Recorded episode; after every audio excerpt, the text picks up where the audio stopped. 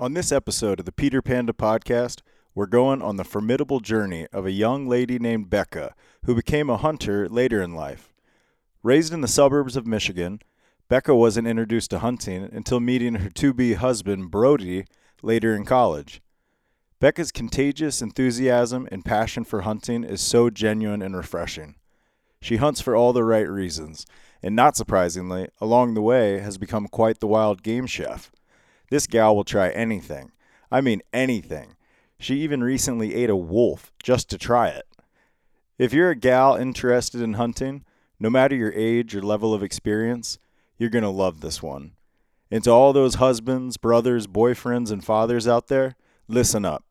Becca has some valuable insight on how we can get more women into the outdoors. I hope y'all enjoy this conversation half as much as we did recording it. It'll be the best ones, and then you'll try to re-record, Yeah. and then you'll overthink how good your story was, and it'll suck. And you got to backpedal. Uh, don't see too many beautiful days like this around here, do you? Not at all. We are on par right now in Alaska to be the setting a record of the wettest year in history. That's what I heard. It sure feels like that in all the hunting I've done in the last month. It's pretty miserable. Yeah, it has just been relentless. And our last camp, it was not only tons of precipitation, but just wind, Yes. endless wind. And it was uh, nothing likes the wind. Yep. Like the mosquitoes don't even like the wind. That's true. I don't like the wind. The moose don't like the wind. Nobody likes the wind. The pilots don't like the wind. It is the worst. It's it's almost worse than being fogged in, because when you can't see, I, I'm quick to say that's the worst situation. Like man, we get we put so much effort and money and time into getting here to this moment, and I can't see. It's just like such a a tease. Um, but anyways, we are what are we in Eagle River right We here? are in Eagle River, Alaska. and that's your home now. This is where I live. And uh, for those of you listening, my name's Pete, and I'm sitting here with my good friend Becca Harris. And we met last winter.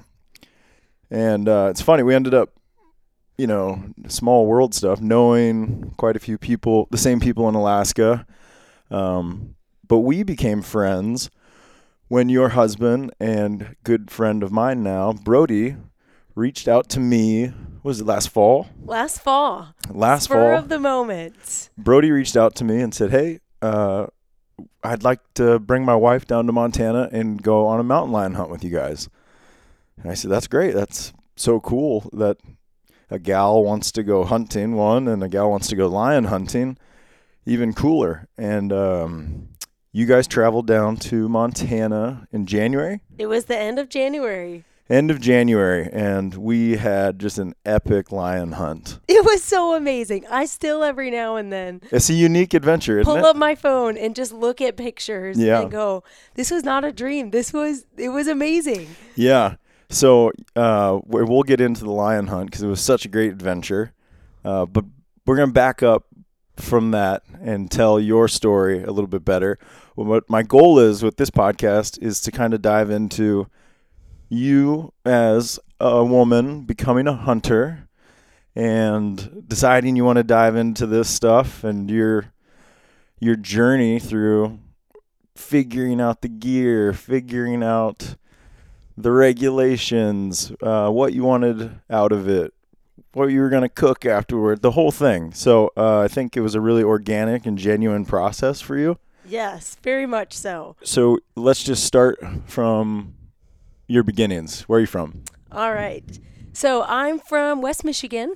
Okay. I grew up in a I say city girl, not city like New York, Chicago, but city like if you had to drive more than five minutes, it was too far. Okay. Uh, within the five minutes, you get to choose between which grocery store you like the best.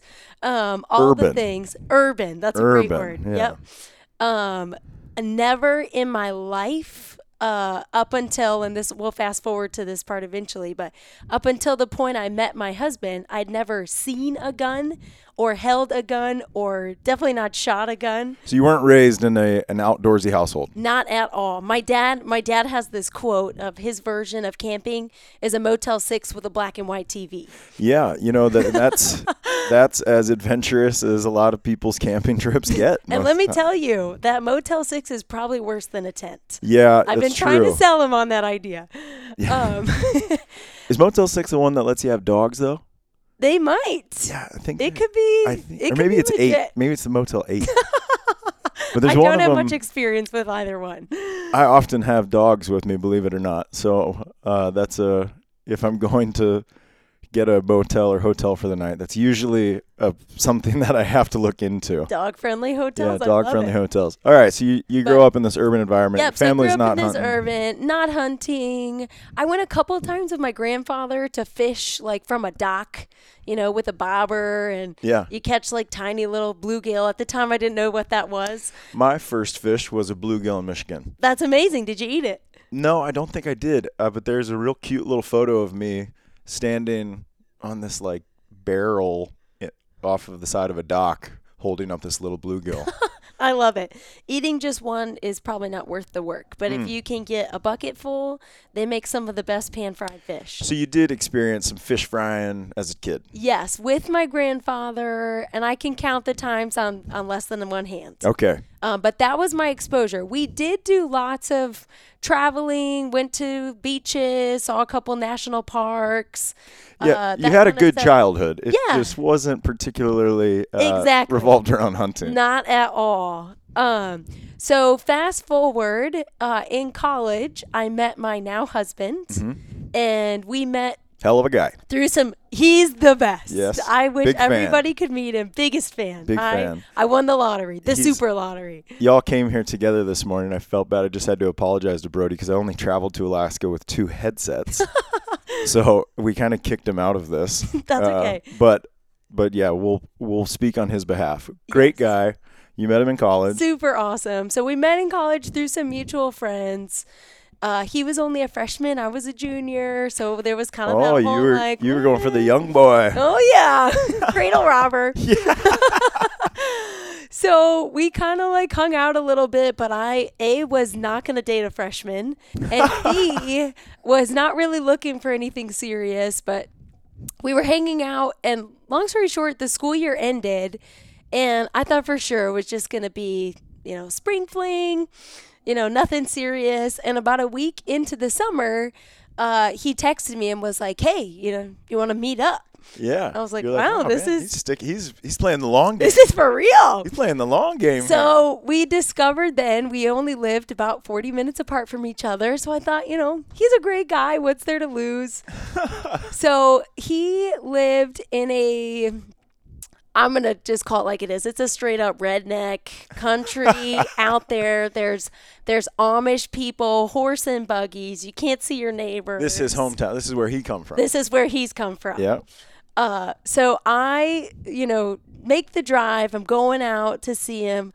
I, no joke, pull in his driveway and he runs out the house. He's coming to say, hey, and out of his peripheral vision, he sees that his dog had brought a woodchuck up to the driveway. Oh wow. and good these boy. are like, you know, pretty, you know, The whatever. ranch dogs. yes, kind of, not really Okay. so anyway the the dog like put it down because he got excited that he was there and the woodchuck was like flailing Oh, still So alive. brody runs into the garage comes out and starts beating this thing with a baseball bat in the driveway My God. and i was like What am I getting this into? is a whole new world What am I? What? and where he have put I it come? down took care of it came and greeted me at the car like a Hey, gentleman Becca. Sorry about and i that. was like hello Just had to finish what the dog started there. Uh, welcome to my home. So it was like we're all in from the point of pulling in the driveway. And Yeah. I was like, this is going to be a big learning curve. But there was something about it that was so intriguing Sure. of their lifestyle is nothing that I have ever even seen. And so they are uh, more rural family that that Yep. does a lot of hunting. Yeah, more rural, lots of hunting, uh, family of farmers. Uh, they've got all the, you know, excavators and backhoes and all the things in the yard. And Capable people. yes, Yeah. uh, Brody frequently talked about going home in the winter to chop wood for his dad. Yeah. Um, wood stove, That's- like all that's the good, honest things work. that I was like, this is this is like Little House on the Prairie kind of stuff, but modern day crazy. So we kind of like as my heart slowed down and I was like, okay, like these are safe people. uh, we then went out and he's like, hey, you know, I don't really have a lot planned today, but out back, you know, my dad and I were shooting some clay pigeons if you want to come. You were like, And I've never heard like, of a "You have clay a pigeon. So I thought literally, I pictured like a bird, like a pigeon Made out of made clay. out of clay. in fact, it is a uh, s- spherical orange disc. so I was thinking like some poor woman's pottery is just getting That is- destroyed. I was so Why would you ignorant. do that? yeah but it was like okay like let's keep delving into this this mystical world that you guys engage with So you- did you shoot a shotgun? so i did that day so i watched at 1st Uh-huh. uh and i did discover they are indeed these Right. orange discs You weren't you weren't destroying Martha's arts and crafts. Uh, not or- at all nobody's being harmed that is the purpose of them uh, and his dad would do uh, you know he'd be like okay here we go uh, and then he'd launch it up and then they'd shoot it and you'd see it go and Yeah. i was like this is this is amazing Whoa. So I wanted to try. Uh, so they're walking me through. Well, as I said before, I've never held a gun, I've never shot a gun, I've never done anything. Did I do- was start a you hazard. on a 12 gauge shotgun. Honestly, I'd have to ask Brody what it was, imagine but it I was. believe that it was either a 12 or a 10 because that's the only shotguns we have. Tens. That's a uh, unique uh, caliber of a shotgun. Anyways, the 12 gauge is kind of like a big boy gun. Yeah. And an intimidating, maybe Yep. first gun to shoot. Yeah, so I'm holding it, and right away I have questions. So I zoom around, and they're like, "Whoa, whoa, whoa, whoa, whoa, whoa!" whoa. That's so funny.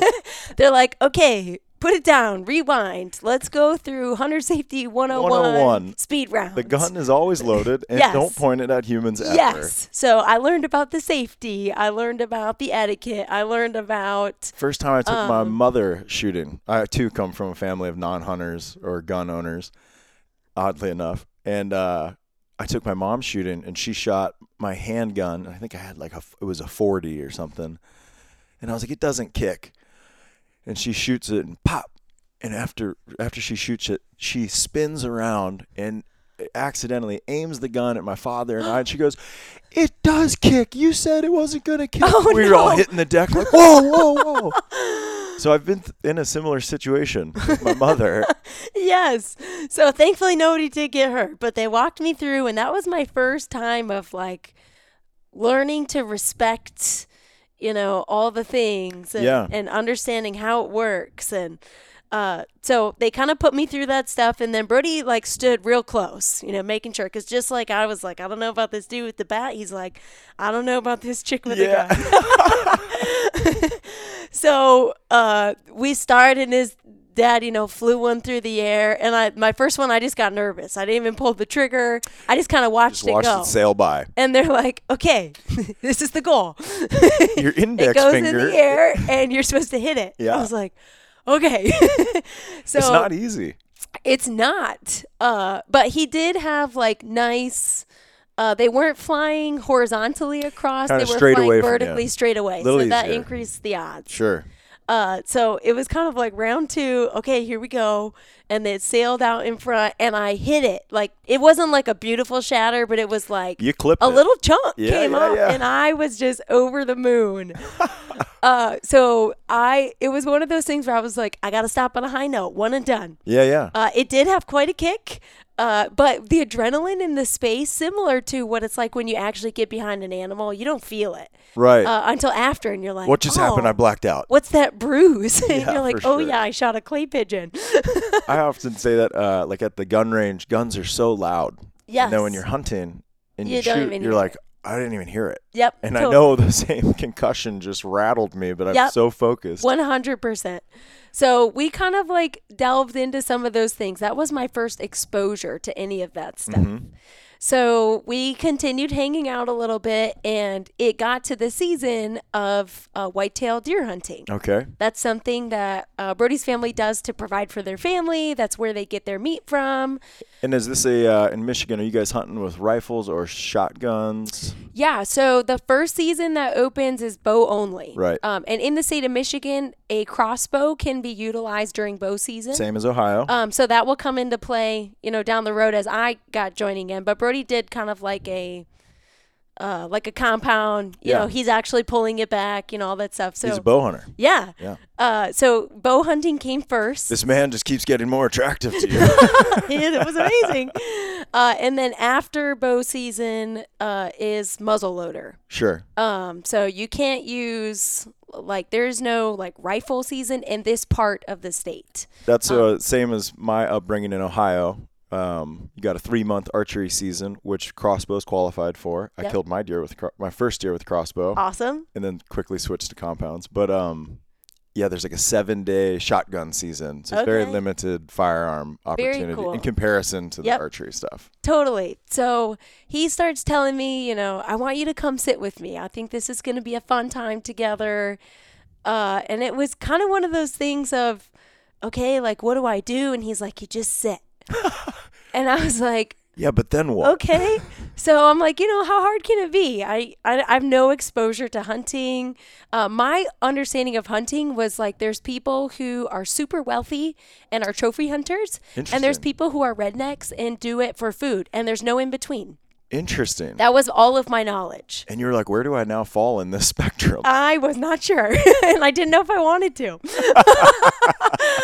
uh, so my first time, I you know I don't have any gear for that kind of stuff, so I'm wearing Brody's Mm-hmm. oversized. You know, just for reference, I'm five foot two. He's six foot one. yep. Um, you know, I'm just like little scrawny petite. He bundles he- you up. Yeah, so I'm wearing his like old gear, like way too big, clunky boots, super heavy. I want to see a picture. But feeling like I'm like, this is legit. You're like putting on your uniform for hunting. yeah. And, you know, like shuffle out. I was waddling through the woods, and every step he's like, walk quieter. and I'm like, how? Like, what do you mean, walk quietly? I'm swimming in and these he's clothes. and he's telling me like how you put your feet and then he's like stop stepping on the leaves and i'm like there's leaves everywhere so you know, for just it going was- into the woods and sitting still, there's Yes. a lot of rules right it now. was this like instant like like there must be this is way harder than i thought it was Yeah. like you have to walk a certain way and you have to you know or- so then we get and we're climbing up in the tree stand and i'm like i have to sit in that and he's like yeah like is Was there it a a, problem a ladder stand? it was Yep. yep uh and he had was carrying like a I don't, I don't know the formal term even still, but I'm going to call it like a clip on seat where I was in the ladder stand and he climbed up and then he hooked it to the tree Okay. Eh, uh, kind of off to the side so then I could Oh. was it like have a saddle or just a, another like hang on stand? another hang on okay, stand. very good. Yep. I can picture this. Yep. So I climb up and I'm sitting up there and there's no like covering and I'm like looking down. I'm like, I might fall out. uh, but then he climbs up. He's like, You're going to be fine. Just sit still. I'm like, okay. I think I lasted three minutes until I had questions like, When's it going to come? And where's it going to be? Yeah. And what's my job? And he's like, Job's to Your stop job asking right now questions. is to stop talking. and I was like, What? Okay. And so then I was like whispering, like, okay. And he's like, no, like, no talking. No talking. And I was like, And so is this a morning hunt? uh, this was an evening. An evening, huh? Um, yep. And we went out probably like four o'clock, four thirty, something like that. Had a couple hours till Yep. it was gonna be dusk. You had time Um, to talk. Yep. And at that time, uh, food plots in the sense of like laying out corn and all of that stuff was legal in the state of Michigan. Okay. That has now changed. You can't do that any anymore. Um, but at the time, it was like corn was laid out, salt blocks were there. Mm-hmm. Uh, and so, you know, it was all set up. A deer's, you know, and, and he's like, just, just, he's way too kind to say shut up. Yes. Um, but in the nicest way possible, that's exactly what he was saying. Please stop using words. Yeah. So he then starts telling me, like, do you have your phone? And I was like, yeah. And he's like, we're gonna download a game like right now. so I'm like, okay. busy. so I'm like downloading a game, but then I start getting excited that I'm winning. And Oh my god. he's like, you have to sit still and you have to stop talking, or we're not gonna see anything. Yeah, you might be too energetic to be a tree stand hunter. Yep. So long story short, we never saw anything. You didn't. Okay. Um, nope, it was totally my fault. I'm sure. But did you? Um, what I like about being in a tree stand is even if you if the deer don't come in and if you don't successfully kill a deer, you the birds you see, the squirrels running through the woods, Totally. uh, just the I- changing into the dusk. I in the have evening. gotten to the point that I agree. In that season of my introduction, I was like, this is so lame. Yeah, you were a little uh, restless. Yes. So we continued to do that two or three times, uh, and Brody quickly realized this is not working.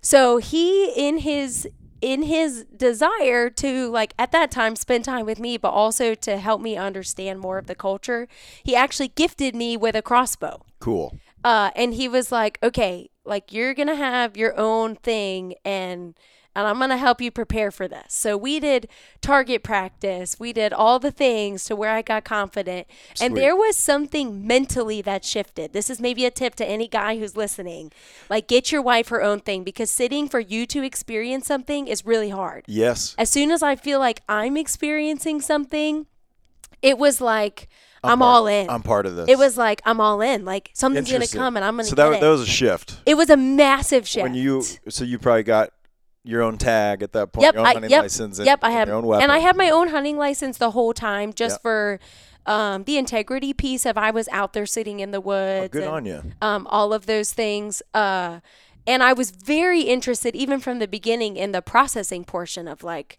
okay, what happens and how does this work and, we're how does gonna it get turn more from? into that. You are the most curious uh, hunter and forager. That I'll just say, there's nothing that I would say there is nothing, and you just proved this a moment ago by showing me what you recently ate. That you are not interested in trying to cook up and eat. No, anything that I have any any role, even if I'm just a bystander, anything that gets shot, I want to try it at least once. Yeah, very good. Um, I hope nobody ever shoots a skunk because I recently watched a show Oh, no. of people who cook things that nobody ever eats because it intrigues me. Oh, my and everybody got sick after eating the skunk. Yeah. So please don't shoot a skunk because I probably would be crazy enough to try. Ugh. Um, but anyway, so I get this crossbow and I start becoming confident and I go out and I'm sitting in the woods and it was because of just my shift in posturing and probably a little bit of luck too. Um, that that was the first time that a deer actually walked in while I was sitting in the stand. and is Brody with you? Brody's with me. Yep, right next to me. Yeah. At that particular evening, we were actually sitting in a double, um, so like right next to me, next Yeah, to me. I'm, I've been in one of those as well. So Uh, ladder stand with two seats up at the top. Yep. And uh my whole trajectory of my hunting experience shifted at that moment. So walk me through that. What happened that evening or morning? Well, it's actually a really devastating story. Oh gosh. Um long story short, the deer came in. It was a, a mature doe. Um so obviously it's my first time. I'm not trophy hunting. I'm like I don't care if it's legal. I'm not going to Sure. shoot Bambi. Um but it was Bambi's mom. She was alone. Full grown doe is on the menu. Yes. And so uh, Birdie's walking me through and he's like, you know, don't move. Um, you know, and all, at that moment, it was like, you're having like a seizure. Yes. And I was like, what is happening to me? You start shaking. Yes, Yes. like a lot. And I've played sports my whole life. I love pressure. I love all of the things. You are out of control of this. and it was violent like shaking. something in my soul just came alive. Ah, I Like love it. There's an animal, and I'm holding the tool in order to turn that into table fare, and it it just was like this this dynamic of the rest of my life is going to look different regardless of how this ends. wow, powerful um, moment. Yeah. So anyway. Just not to delve too much into the devastation. Long story short, I missed. Okay. Um, and I think I know I was just way too excited. Better than better than wounding one on your. That would have been real. um, Yep. So I did. There was like the hair kind of flew up, and there was like you know all the whatever things. And Brody's telling me, you know, don't move, you know, because you're never super positive at the at that time. Right. We went down. There's no blood trail. There's Just no whatever. Little haircut. Exactly. Yeah. Uh, Was it and low or high? honestly, I have no clue. Okay. I think I just was like, irresponsibly I blacked flinging. out. Yeah. like I had all the skills and I was so confident at the target, but it was like and and the deal wasn't moving. It was like dream broadside. Yeah. Exactly where, you know, right on the distance. I still, Um, I mean, people call that buck fever, right? Yep, Get- same thing. Getting rattled. And I think if, if you don't experience that to some level, what are, what are you doing it for? Um, yeah. I remember my first deer hunts, and it was like an uncontrollable, almost violent shaking. And Yes. I remember being like, what is happening? Yes. Why can I cannot control my hands right now? yeah. And you know, the more you hunt, the more you can control that and manage that. But it, I, it doesn't go away, and I think that is Yeah. what makes you. A Oh, hunter. totally. And I've come a long way in my composure. Yeah. Um, in those things, you got to hopefully experience some of that in our recent mountain lion hunt. Oh yeah, that was. um, and some of those dynamics. But this just this first time. So anyway, long story short, I got down, and the second my feet hit the ground from the tree stand, I bawled like a three year old just got its lollipop taken away. and are you sad because? You think you wounded it? Are you sad because it got away? You th- feel like you I messed up the was hunt? or- sad. I didn't think I had wounded it, and I wasn't sad it got away. I was devastated at what could have happened. the lost potential. Yeah, the lost opportunity. Yes, and it was the lost opportunity, but it was also like, oh my gosh, like what if I would have wounded it? What if I would have, you know, all of these things? And it was pure respect for the animal. Yeah. Uh, it was one of those dynamics of you got to see it in its element, and I'm coming into its habitat, um, and you just want it to be the most respectful thing possible, uh, and and it it ended up you know the deer was fine you know it Yep. it ju- it ran off and all the things and we the next morning went back kind of retraced steps to make sure that Yeah. there wasn't anything we potentially missed Unscathed. um, but it it was totally good. Um, but it was just the the mental processing of of it didn't go the way that I had hoped. And that shook you. Um, it totally shook me. So I can't, I can't think of a better person to kind of walk you through that process than Brody, though. I have to imagine he is con- oh he consoling you. Brody is like anyone listening to this podcast, if you are interested in getting your wife into the outdoors and you don't know how to do it, Brody's your guy. I'm sure there's lots of experts. Mm-hmm. could I'm write a sure there's book. books you can read. He'd probably be a terrible author, and I have no interest in editing what that would entail. I love him to death. That is not his strong suit. Um, but like he he was so amazing. Uh, so I got into like a mental funk where I was like, I'm not hunting again you know i'm gonna i'm gonna sit with you in the stand i'm not anti-hunting i'm not any of those things but i just lacked the confidence uh, all the things and i was like i'm done Wow. uh, and brady was like no actually you're not yeah, you're not. he wasn't gonna let me We're quit not going to quit. Yep. Yeah. so he we kind of reversed and went back to I sat in the stand next to him and he was he was brilliant. He was like if you're not going to go then I'm not going to go. Wow. Power move. Uh, And I was like, That's oh, some- like some this is his serious favorite psychology. thing, and this is his family, and this is like what he loves. Like, what are we gonna do? So, uh, so I went back to sitting with him, and fast forward. The, the next opportunity for a deer to come in, Brody successfully shot it. Archery. Um, yep, archery. wow. Uh, and it was like that was my turning point of okay, it really is what I thought it could be, and that my first time to go through like it sounds crazy, but the gutting of the animal and seeing all of the things Yeah. inside, and then I was able to be part of processing it and turning it into meat and That got sticking it you through the back on grinder. track. Got me back on track. Okay. I still was not interested in my crossbow. Um, but later that season during muzzleloader, I did take my first doe. Awesome. Um, so it was kind of like, okay, like I can do this. It is going to be okay. And it was that kind of series of events that was like, I I want to learn more about this. I want to get better at this.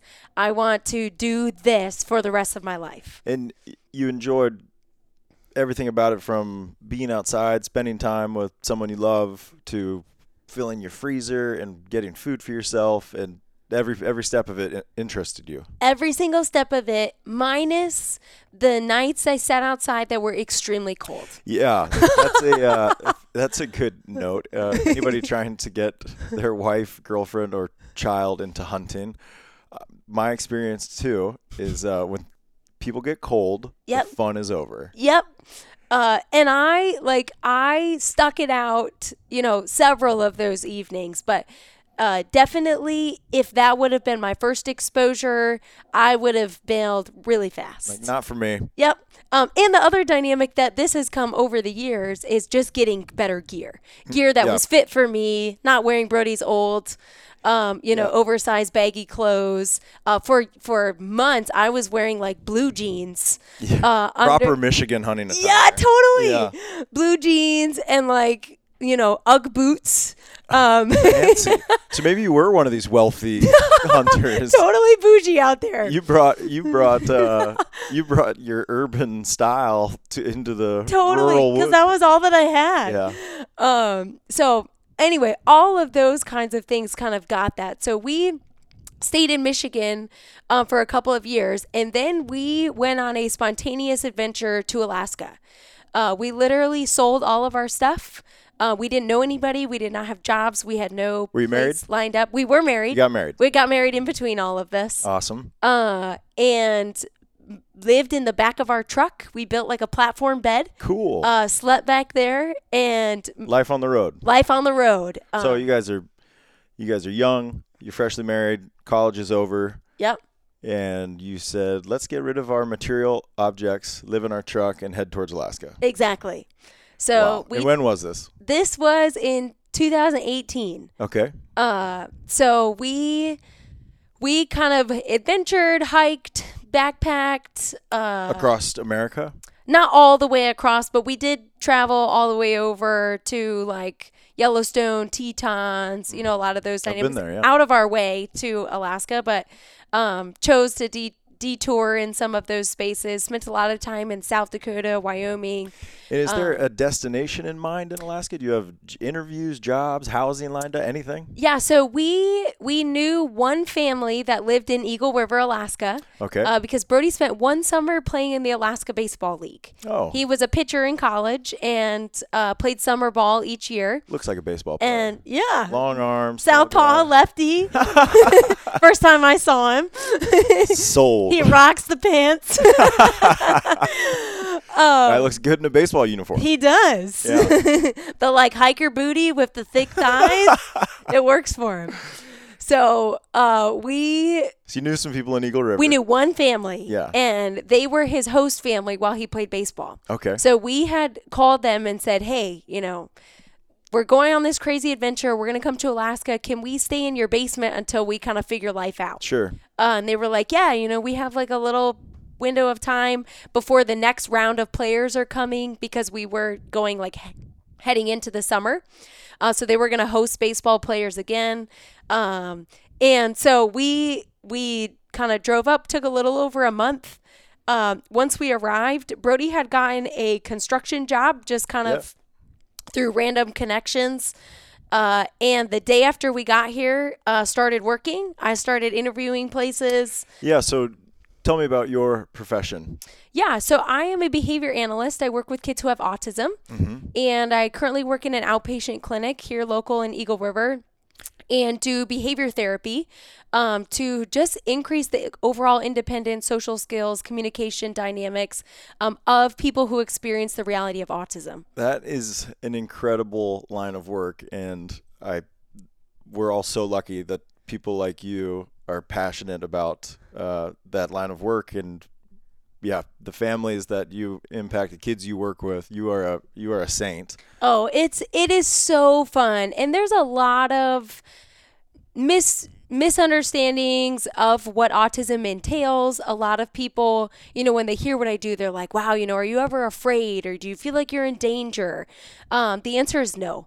Um, there's definitely some days that are um high intensity Yeah. there's definitely some moments where uh, you need to be alert, um, but most often um, you are getting to see um, just another person who is Yeah. no different than you, and they they love all the same things. You get to see them laugh, and the the privilege of seeing those aha moments, whether it's like, holy crap. They peed in the toilet for the first time, no different than moms or dads that are listening to this, and you're like, "We made it!" We're all we're all people figuring this thing called Um, yes life out. and it's whether those i get to see kids use their words for the first time i get to see kids learn how to play help them build friends i have a uh, a current client right now and literally what we're working on is his dream is to have a dating relationship and he's like Oh, wow. i get i don't like talking to people and i don't know how to talk to people and i'm nervous so we're practicing those things wow. um, so it's it's a really fun industry to be in. You get to meet a lot of people, um, and it, and it's active, which I also love. Yeah, absolutely. And I think that that just speaks to your character and your guys' uh, outlook on life. And so you you make it to Alaska. Both of you find work, and this is 2018. Yep. And then you say this is a short term thing, a long term thing. You don't know. It was pl- the plan and what we told all of our families because our families were they were supported but they were devastated. Like You're going far away. everybody, like all my siblings, all Brody's siblings, the aunts, the uncles, the grandparents, they all live within like a one hour radius, and we're like, yeah, we're not just moving, we're moving to Alaska. You guys are going rogue. Yes, totally. Like black sheep of the family Yeah. for sure. So uh, we told everyone, and this truly was our intention at the time. Uh, we're gonna go for one year, and we're gonna just adventure. We're gonna hike. We're gonna hunt. We're gonna camp. We're gonna see the outdoors, and then we're gonna come back and we're gonna settle, and we're gonna have a family, and it's gonna be the cute little life that all the Michiganders live. Uh, and we were gonna roll right back into that. That was the intent. And yeah, uh, bring it to your attention, but you probably already know it's 2022. We're still here. we are still here. After one year, rather than moving back, we bought a house. okay, very good. Um, but in that first year, it was super expensive. And newsflash, uh, we were newly married, very blue collar workers, didn't have a lot of money. Uh, and so we could not afford for both of us to get non resident hunting license and tags. yeah, they're very expensive. Very expensive. If you don't know, uh, if you're a resident of Alaska, a lot of your tags are free. Yes. You just get them. yep. And if you're a non resident, like any other Western state you might hunt in, uh, non resident permits are extremely expensive.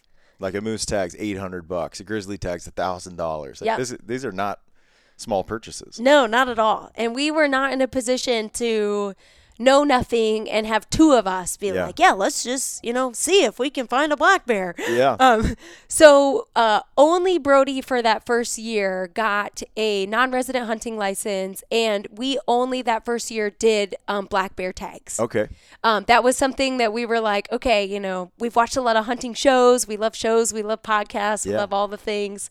Um, and we, through some early mutual connections, um, got access to a family that moved out of state and they had a cabin uh, where there was known bear areas. So we were going to do a bait stand. Okay.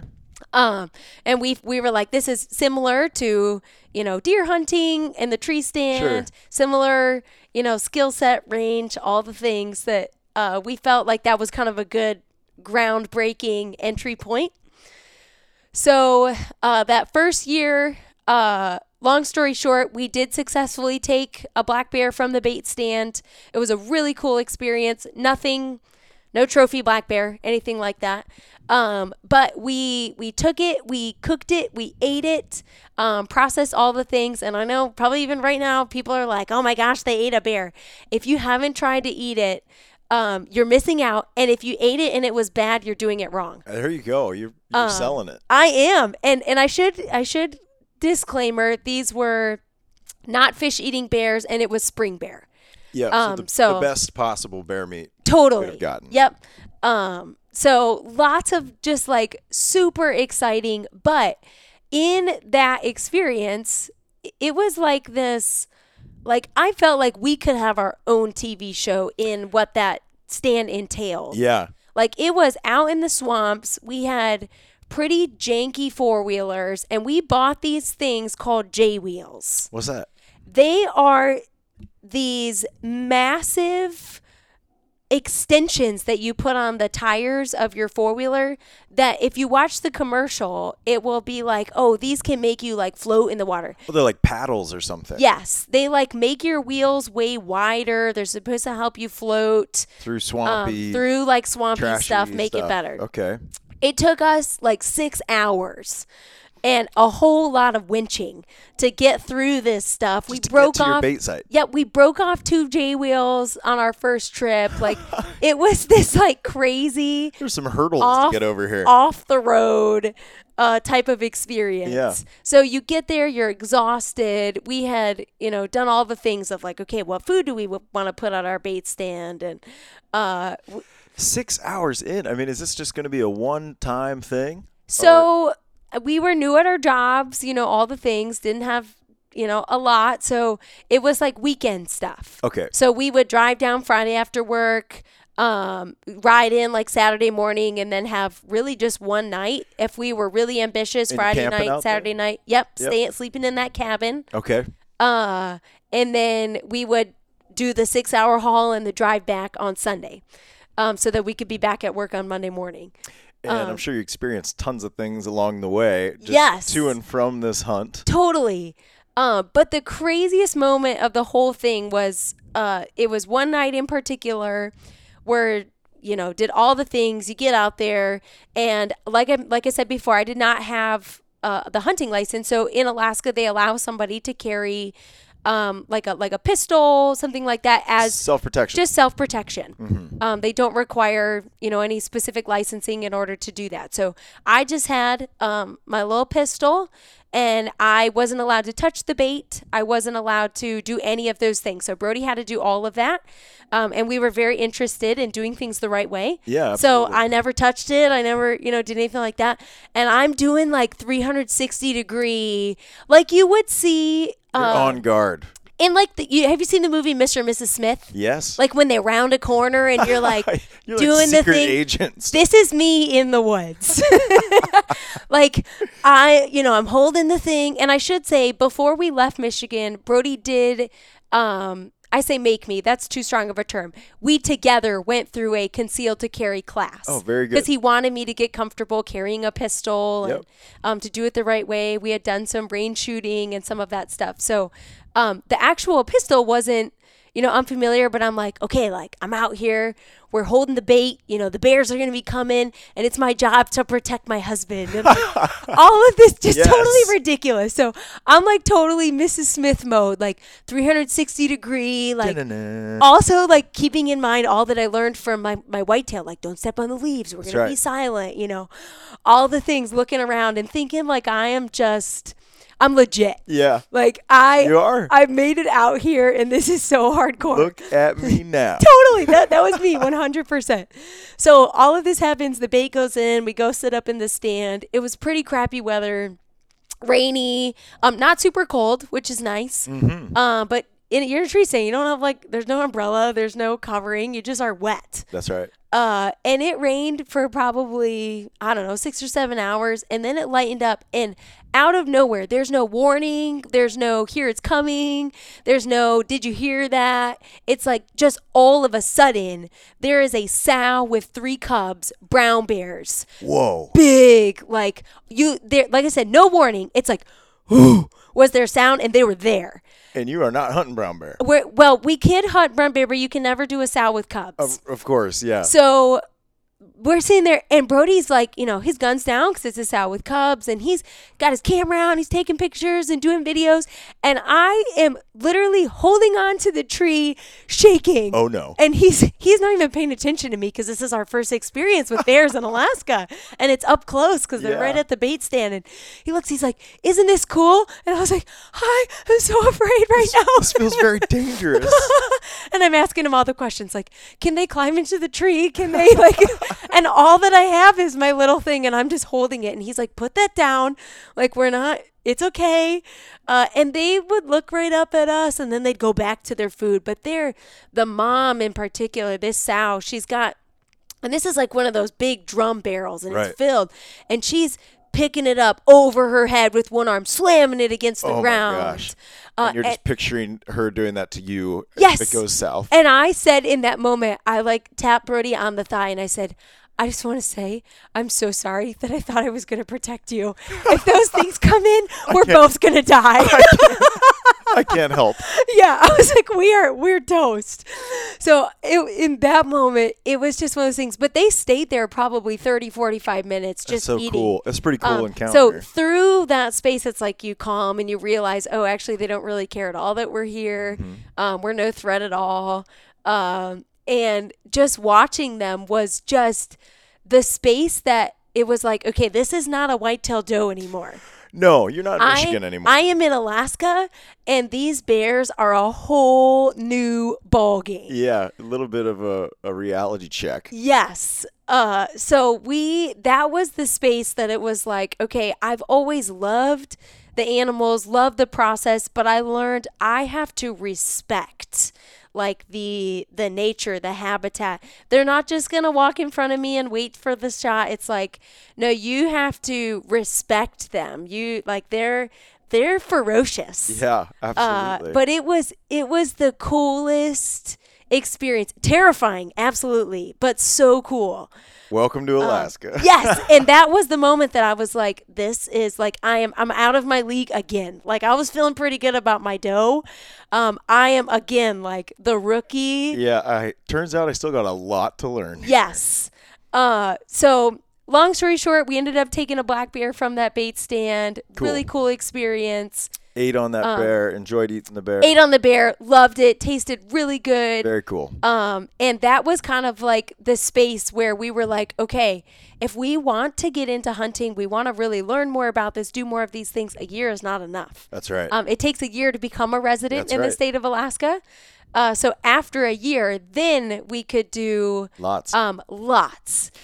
Um, my friend Dan last night reinstated uh, kind of an Alaskan truth to me, where he said, you know, everyone thinks Alaskan residents, you get your residency and you're just immediately killing doll sheep and brown bears and I wish. mountain goats, and he's like, it's even if you're a resident. Doing anything in Alaska is still such an expedition and so much logistics with planes and trucks and boats and it's expensive. Just because you're a resident and you have access to these tags doesn't mean it's super affordable all of a sudden or it's everything in Alaska is just more complicated and more uh more logistics and just 100%. difficult. Yeah. And that's one of the big adjustments that we had. And Brody had a bigger adjustment to this than I did just because he had had that lifelong exposure. But even from the couple of years that, you know, I had delved into whitetail hunting with him in Michigan, it was like, it can be Tuesday night at 4 p.m. And you're like, Go want to hunt go the hunt stand." tonight?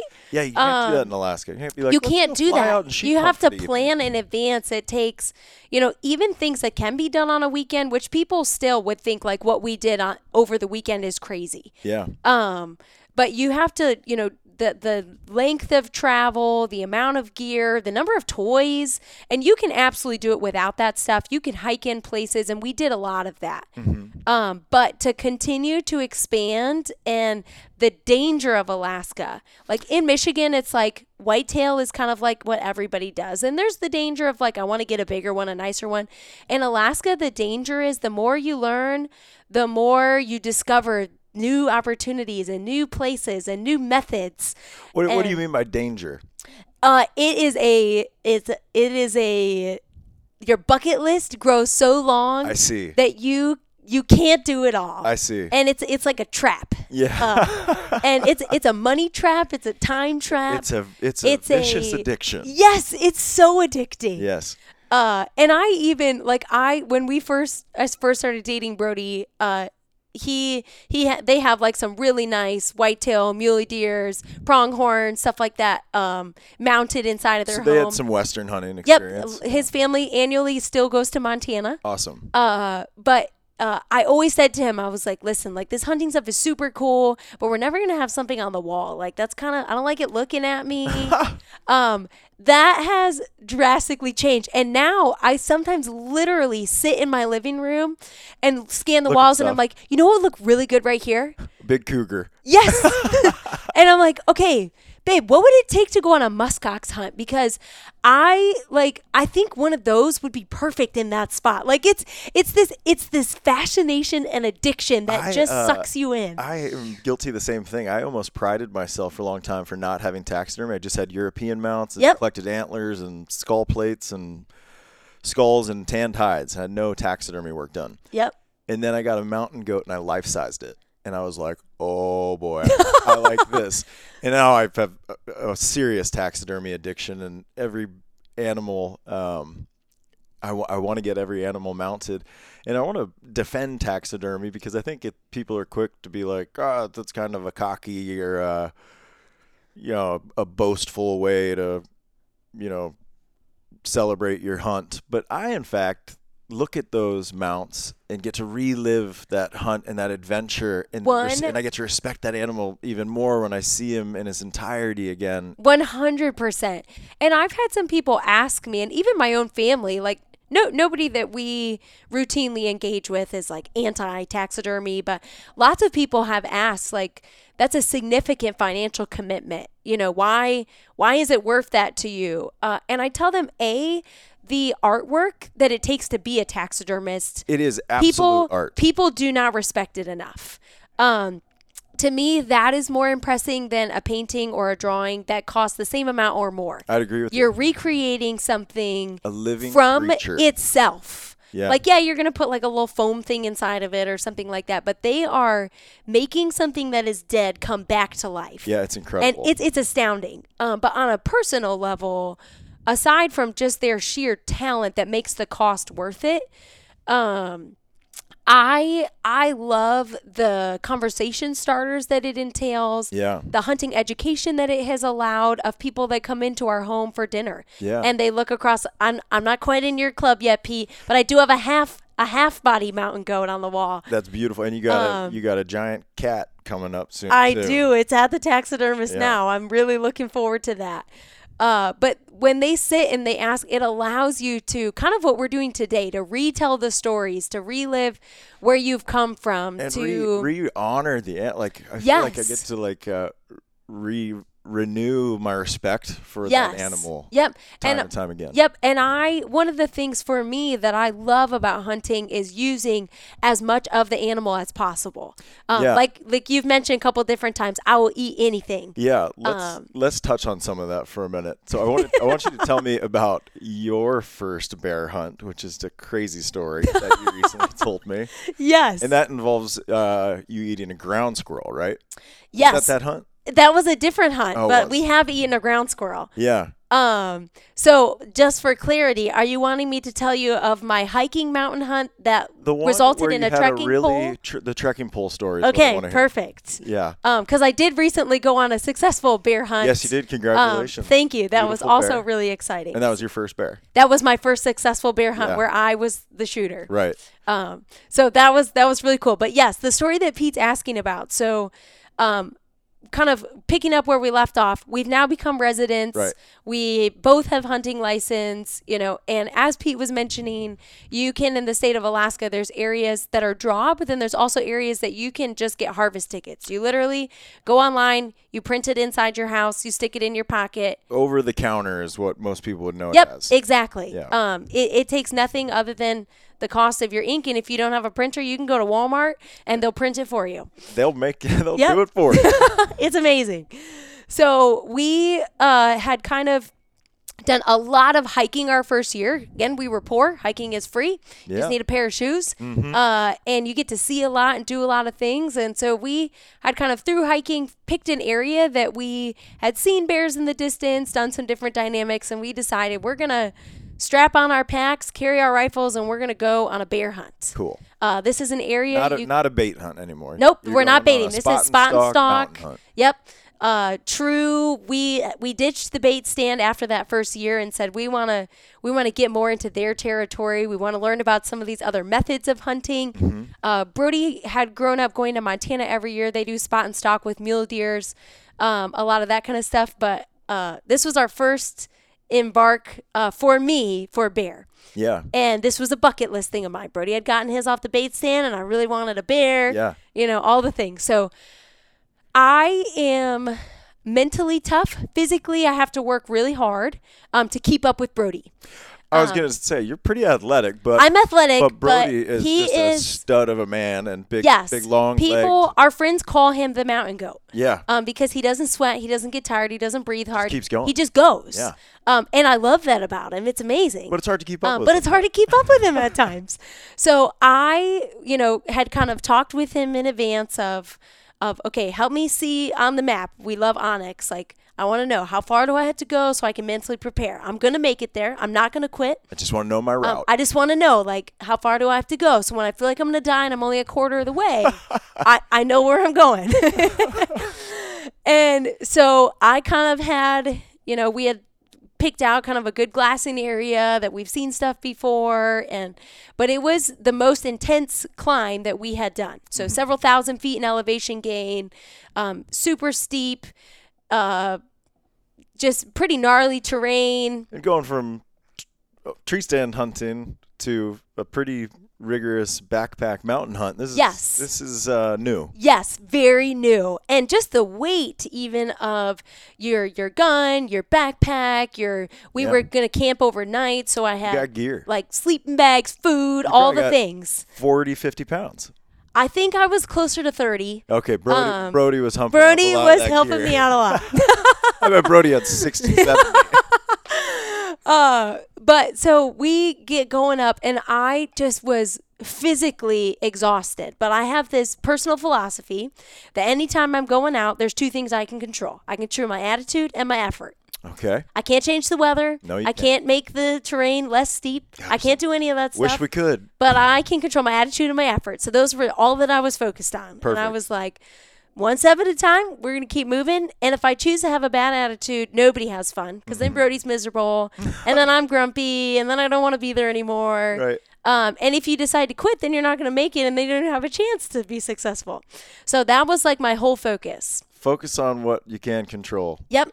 So, long story short, I get to the point uh, where, you know, we were following a trail and then you go off trail, some like side hilling. Yep. That's the toughest part, you know, all that stuff. But I get to this point that it was like, this is where we had marked off beautiful bowl glassing area, great terrain, the weather's nice. Mm-hmm. Uh, and I set my bag down, and Brody's like, I think we should go over the next ridge. Of and I course. was like, That was not part of the I plan. Did not mentally prepare for that. And I feel comfortable. I feel confident. I think you should go over that next ridge, and I'm gonna pop my keister here. I'm gonna have a snack. And that's exactly what I did. I got my stuff out, had a little glassing pad, set it down. I tucked in this little pocket so that this bush was like blocking the wind for me. Had my binoculars. I'm looking around, feeling again super legit. You got you got comfortable in your setup. You're Yep. like, I made. it was here. back to the same posturing that I was when I was Mrs. Smith at Mrs. the bait Smith stand. is I back was on the like, mountain. I am up here. They're in like sheep type of country Right. looking for bears and, you know, So got this cool. nice area. This is going to be this is going to be it. So I crack a snack and I actually like tucked myself down into the train so my back was against the tundra Oh yeah. was just looking, watching, had a nice view. I'm watching Brody. He's, you know, going over. He tucks over that next ridge, and I How was far? like, awesome. How far off did Brody get? uh, far enough that I couldn't see him. Okay. So he he crossed the next ridge, and I I honestly don't know how far he went after that. Okay. But I had told him. I said, if I hear you shoot, I'll get my keister up and I'll come. I'll work I'll towards come it. help you. But if I don't hear you shoot, I'm just gonna sit here until you come back. Right. That was kind of the plan. And and we both felt good about that. I had my gun, you know, all the things. So I am laying there glassing and then all of a sudden, you know, a little ways behind me, I hear this whoo. And I was like, ah, like I thought I was in this perfect spot. Some dude from the trail probably let his dog off the leash and it's going to come and it's going to be messing with my system. You're- all of a It's gonna sudden you're like, scare the "There's a- bears there's a away." damn dog. out Yes, here." I was so annoyed, uh, but I didn't even bother to look. And that I just was like, ugh. And then a couple seconds go by, and then it's like this, like, Little different pitch. and I was like, I'm not sure if that's a dog. That's a big dog. well, like, what is that? And all that I did was I like like I said my back was against the tundra. I'm like laid tucked down.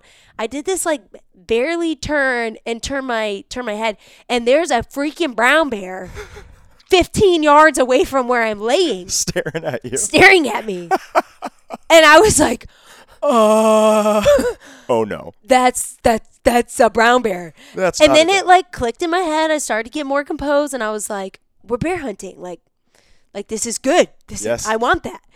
And so I turned. Well, what I didn't share is in this excruciating hike up. In part of my like, I just want to go forward is my as I get tired, kind of my posturing gets kind of less good and True all for that all stuff. of us. Yep, and my my gun kept kind of swinging back and forth, and it was Okay. driving me nuts. So I I stopped on the hike up and like triple wrapped my things around, buckled it on, Your so gun's that bad boy wasn't anchored. moving anywhere. You're not getting it quickly either. And what I didn't think of, rookie me, is when I laid down and tucked into my nice glassing spot, Maybe get that out. I should probably unhook that. yeah, absolutely. So I, like I said, 15 yards, this brown bear is like hoofing at me. oh my gosh. and I roll back over and I see my gun like turbo strapped to my backpack. And I was like, I'm not getting that off. That's not an option right now. that is not an option. And I even like moved my arm to like touch it and the bear did this like stomp. oh like, my gosh. and I was like, I'm gonna die. Like I might die today. And then I was like, okay, like mentally strong, you know, I'd done all these like practicing, you know, ever since I panicked at my first deer. You know, Yeah. you talk through, okay, we're, what are we gonna do and how's it gonna go? And Oh, man, but you know, everything all the goes out things. the window in these types yes, of situations. there is a freaking brown bear staring at me, pounding its fist and huffing at me 15, 15 yards yards. away Oh my god. and I and I your know lane my when gun you're is back. not available. So I'm like, okay, I had bear spray on my chest. You know, where did that go? And I look and it's like rolled down, Oh and my I'm like, gosh. I don't have bear spray. I don't have a gun, and this bear, like, what am I gonna do? this is how I go. Yeah. And I just had, and I'm like, I took like a corner eye glance to like see, like maybe Brody's coming back and he's gonna shoot it. No, he's still over the ridge. He's looking gone. for something else. And I'm like, okay, like either I'm gonna lay here and it's just gonna get me, or I'm gonna fight it. and though that's literally what went through my mind. So your two options. Th- that those are my only options because you're not just gonna like it knows I'm here and Yeah. I've already moved. And it's unhappy. yes. So I did have within reach my trekking pole Yep. and uh, just one. I had one trekking pole, and so I literally was like, okay, like this is gonna be my weapon of choice, and obviously I'm gonna be unsuccessful with my hunt, but my mission is like To stay alive right now. to stay alive. That's my entire goal right now. So I literally like laying on my back. I was like, okay, like one, two, and before I even got to three, that bear was like, Oh and my I just I literally stood up and chucked my trekking pole at it. It hit it right in the nose. you just spear you just threw a spear at I speared at it and I started yelling as loud as I could. Hey, hey, hey, hey. And the bear like I think it just freaked out. It didn't really know what I was, but it took off running as fast as it could. And so now I'm Oh like my stood up. My heart is going like do do do do do do do. It's like faster than it's ever been before and I'm like so now I'm replaying in my mind, like, it's going to come back. It's going to come and get me. Now for it the knows gun. what I am. And so I unstrapped my pack, and it was, it felt like five hours. It was probably 20 minutes that I literally stood on guard like a soldier at my little post. You're like, do it again. 360, like, if that thing comes, I'm going to get it this time. Oh my gosh. but I, I had to hit it, and I got it with my trekking pole, and it ran off. From your modest beginnings of deer hunting in Michigan to defending your life in Alaska from a brown bear by javelin throwing your trekking pole in its face. These are you've made some big moves here. Yes, it. You know, a lot of people probably could have done it better. It primed I'm 15 impressed. yards away. You worked with what you uh, had. I should have been ready. Uh, and I learned a lot from that day, just like the other days. yeah. Um, but we made it out alive, unscathed. Uh, You know, our mutual friend Giannis Vitellis Yes. has smacked a brown bear with a trekking pole. I actually have seen that in one of their meat eater episodes. Is that on film? it is. I gotta find Unless if it happened twice. No, I don't believe it did. Okay, I there believe is there a was meat one- eater episode. I'm not. I don't remember which series, but I have watched that, and that is actually shockingly Very similar. Giannis, I hope he hears this, but that's part of where my thought process came in of what can I use. You were like, he did it. Yeah, and, and I didn't specifically remember that it was him, but I knew that I had seen this done. That I was like, I'm okay, impressed of your uh, accuracy. oh, You just, it's like, it's smoked 15 this thing in yards. the You can't face. miss. It's a brown bear. It's pretty it's the size of a car. Yeah, so it was crazy. But so then after I kind of sit up there, Brody comes walking back over and, And he was like, you know, "Why are he has y'all- no why clue, are but you he so literally tense?" was like, What are you doing? Like you're like you're supposed to wait till it comes and I was like, Oh babe, it came. and he was like, What? You saw a bear? Did you get it? yeah, literally, that was the whole thing. And he was like, "You saw one?" And I was like, "Yeah." He's like, "What was it?" I was like, "A brown bear." He's like, "What happened?" And I was like, "Well, I threw my I trekking hit it pole with a at- trekking pole." And he's like, "You what?" and I was like, "Let me tell you what happened." And then he felt guilty. I he bet was that like, rattled him. He was like, "I'm so sorry. I should Like, have that was made a sure that you were dangerous- set up." Danger situation. uh, he was like, I should have, you know, double checked all of your stuff. And I said, This is not on you. Like, I've done this enough times. I should know have your rifle in your um, lap. have my rifle ready and all Yeah. of that stuff. And uh, so he felt bad, and and he like uh, like we've kind of clued in this whole time. Like he's been so gracious, and he was like, you know what. Let's not camp out tonight. Let's just hike back. You can sleep in your bed. Yeah. Um, all this stuff. And I was like, nope. Like, we're going to sleep in the tent because if I get afraid of the bears out here, I might not ever come back. I'll lose. I'll lose that mental battle. Yeah. So all night long, I was like, every little wind, I was like, it's a huff. did you hear it's that? back. Uh, If you've never had a bear huff at you, I've had bear just a couple of times. Had bears huff at me. It's and, wild. And snap their jaws and stuff. oh, yeah. and it's a scary because not only uh, does it tell you that a bear is really close to you, it tells you that the bear is pissed off. Oh, yeah. So it's a pretty unsettling Yes. noise. And when Whoa. and my only other, other than, you know, in enclosures, my only other close up exposure to a brown bear was at that bait stand Yeah, where I the watched sows. it just flinging barrels You've and all the seen this things that I thing. was like, if this thing gets a hold of me, I'm. I, I might not have anything left. I remember what it did to that barrel. So it was just one of those spaces, but so crazy. So Incredible. I did have a short window of time where after that I was like par- paranoid while we were hiking. yeah. Um, never, never stopped me from going out. Never stopped me from my passion for hunting, my interest in the outdoors. Um, but I had these like phantom where I, I thought I was PTSD. hearing huffing bears all the time. Yeah. Uh, and we actually had one time, uh, it was shortly after that, uh, a whale, this occasionally happens in Alaska, a whale had gotten beached, washed up onto shore. Yep. Uh, and we wanted to go see it. You know, who gets to see a beached whale so often? Yeah. And we were looking at the whale, and at the whale, mentally, I knew like the bears come out and feed on this. And I literally had a panic moment, and I convinced every single person at that whale that I can hear a bear huffing and it's coming. And we all like left. And then I got back to the car and I told Brady, I was like, I don't, think, there was a bear. I just made that up. yes, I was like, I think I just was afraid that maybe it was coming. Um, so I did kind of go through some of those phases. Um, So, uh, what as your as your uh, Alaskan hunting kind of progressed, uh, what else did you get into up here? Yeah, so we uh I have now done a mountain goat hunt on Kodiak Island. Yep. Uh very similar dynamic of the physical um commitment that it required. That's my favorite thing about that hunt. Work working for it. Um, yeah, you had to work hard. You don't get to, you know, stand on the beach and shoot it up. You're climbing. It's shaly. Um, I learned the hard way. Uh, climbing through the alders is actually a lot easier than the shale. Um, so I was like, Oh. Yeah, the shale's one step forward, three steps back. Yes. It's fun to go down. I call it scree skiing. yes, I just like mob down like I'm skiing. Yeah. Kind of like flow with it. But uh, going up it is very difficult. Yes. Uh, but so you literally like we picked out the thickest areas so that you always had something to grab onto and you're Yeah. you're army crawling hands and knees through these these pokey alders. You Oh, it's- get yeah, it's rips the in your worst. gear, scrapes on your skin.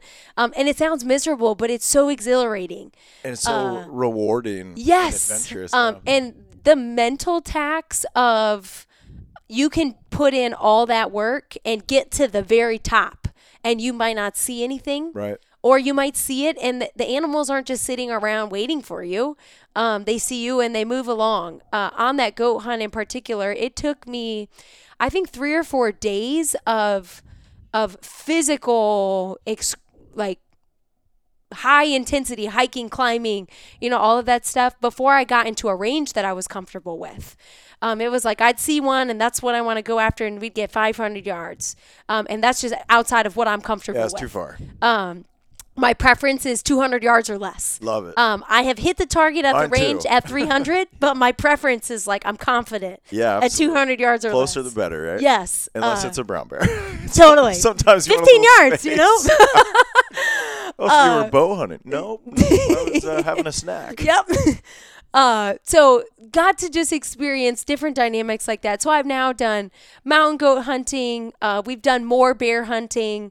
Blacktail. Yep, blacktail we actually have not yet done, but in October, here in a few weeks, we'll be heading back to Kodiak Okay. to do a blacktail hunt, which is Awesome. really exciting. You're gonna love it. Oh, I know it. They're I really really love Sitka blacktail tail deer. Uh, they're go- I think they're gorgeous. Yes. They are also the top. They're in my top three ven- uh, wild game meat. Ooh, They that are gets me excited. Delicious. What's your favorite like preparation? Uh, you know, I just like eating like a, a rare backstrap. Okay. You know, I love just it. Enjoying the and the flavor's good, the tenderness is good, and even like the bucks. I feel like I've I've killed and ate are like rutted up bucks Yeah. and stuff. They're still good. I love it. Yeah. We have heard that from other people. Um, but so we'll be doing that. We've done a lot of small game stuff. Um, Yeah. We love doing Rabbit hares. hunts, yeah. Yep. Uh, snowshoe hares are delicious Yeah. and super fun for uh, gaining confidence in uh, like shooting positions and a lot of that stuff. That's one of the tools that Brody used for me. So what do you hair hunt with? Like a twenty-two? Yeah. So um, I use a 22. And again, Brody, genius in, in getting me in. Another recommendation I would give for men um, working with a female or even just a child, like a son, daughter, who's getting used to like the bolt action Sure. um, dynamic of things. He bought me a bolt action single shot 22 Cool. so that when you shoot, it's like you practice that re rack right away. Yeah, Um, but you can, A, 22 ammo is a lot more affordable and um, available. and available and b it's just fun to go out so we've done grouse and ptarmigan and Fun. snowshoe hares uh, in michigan uh, we love to do like fox squirrel hunting when Yeah. we go back uh, we go back They're each year big. at thanksgiving they're huge Those and they're fox fun squirrels, man, i they're actually in, in light of your taxidermy love i have mounted a fox squirrel in our home Get out of um, here. and it's one of my favorite just in honor of Michigan. just in honor of it and it actually came on the back end of a i went with my husband on one of his montana trips for deer Uh-huh. uh, and i was unsuccessful uh, and I just was so bummed about that. So then when we followed that with a trip to Michigan, and I was like, okay, you can mount your birdie shot like a nice, you know, mule deer buck and all the things. And he was, you know, getting that done. And I was like, you get that? I'm going to mount a squirrel. yeah. And- I'm so in it was this. it was kind of like a ridiculous thing, but it's now one of my ultimate favorite things on the Yeah, wall. I you know I got weird stuff in my house too. I'd love to have a fox squirrel. Do you have the you seen those black squirrels in Michigan? oh yeah, we shoot those too. Yeah, Yeah, I'd really like to get one of those. mounted. and those taste really good. they taste different. Uh, I don't taste the difference between the different squirrels, but like a squirrel pot pie, oh, you can't beat it. Yeah. Um, I want to talk about our lion hunt together, but just uh, while we're talking about eating stuff, you have to you have to retell the story. You just went on a caribou hunt, right? Yes, we did, which is also one of the things that we have hunted here in Alaska. And tell me about what your what your friend got into and what you guys ate. Yeah, so we just recently went on a uh, caribou hunt. This was just a kind of spur of the moment, more of a meat hunt. Um, it's off the road system. You know, you're Yep. hiking a little ways.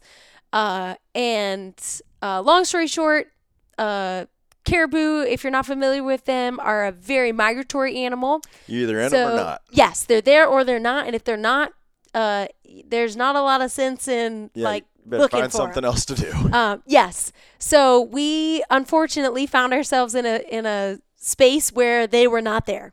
Uh, we saw a couple cows and calves kind of run through, uh, but this year it was a bull only. That's what I heard. Yeah. Uh, so uh, we we didn't see any bulls, just saw you know a couple cows and calves, all that stuff. But we had gone out with a couple of friends of ours, and uh, we were kind of spread out across a wide area, glassing as much as we could. And uh, all of a sudden, we heard a gunshot. Uh, so we kind of stood up Somebody got a and, caribou. you know, whatever. And, and our buddies running across the side hill. So Bertie and I were like, well, you know, we're not seeing anything. So let's pack over there. We'll help him, you Whatever's going know, process on. it out, all the things. So we knew that he didn't have his game bags and those things with him. So Yeah. we carried our stuff, walk over there. And he comes up and he's like, You guys, what is the only thing better than a caribou? And we're right away thinking, Oh my gosh, like, please tell me you didn't shoot a cow that we have to try to make look like a bull. Please don't tell me like like we're thinking like this is gonna be some Something like bad happened. something bad happened. This is a terrible, you know, situation, you know, and he's like, No, no, even better. And we're like, I don't know, like we're like a, a massive, like was it huge? Yeah, yeah. And he's like, even better. And we were like, we don't know. And he's like, a wolf. And we were like, a wolf? And he's like, you guys, I just shot a wolf. Wow. And we were like, no way. But lo and behold, he did. Wow. Um, so he, uh, the wolf had kind of come out. He did a little Just stalk one on singular it. wolf? One singular wolf. Yeah. Uh, so long story short, we get down to it, take some nice photos. Uh, pretty young wolf, nothing huge, but still such a such a unique Oh my experience gosh. to have. I've never gotten one. Yes, and a unique experience, even just to see one out in Absolutely. its uh, space. And so uh, afterwards, you know, we're keeping it out. He's dreaming of the taxidermy that he's going to have done. And uh, Brody was like, okay, you know, uh, we, we, we're going to eat this. Yeah, this is where I would have put my foot down. And uh, Nathan, he, this is our friend, he was like, yeah, I'm out. Like, y'all can do whatever you want. He said, but I had wolf jerky once and it was the worst thing I've ever eaten. I, I have never even heard of somebody eating a wolf. you know, I, a couple of my buddies eh, tried to eat a coyote once. I actually saw a coyote yesterday. That's awesome. In- we have also hunted those here in Alaska successfully. There's a lot of them. I honestly, I've been coming up to Alaska for over a decade and didn't know until recently that they were even here. yeah, 'Cause I've never seen one. yeah, Uh, but yeah, going down the Turnigan Arm. That's yeah, awesome. outside of Girdwood, there's a coyote. yeah. You can see them frequently in the Hope area. Anyways, a lot of reasons why I don't want to eat a dog. Uh, one is they're coyotes and wolves. They're they're really gross. They sm- are they often smell really bad because they've been on kills. Yeah. They can have fleas and parasites. They certainly could have trichinosis. Yep. Um, and nobody thinks about eating these things. Nobody, except you. Yes. Well, I can tell you there are also other people who have because when we started googling the best ways to cook it, Wow. um, other people have tried it. However, the most common thing that we found online was um, cook it and put it in the trash.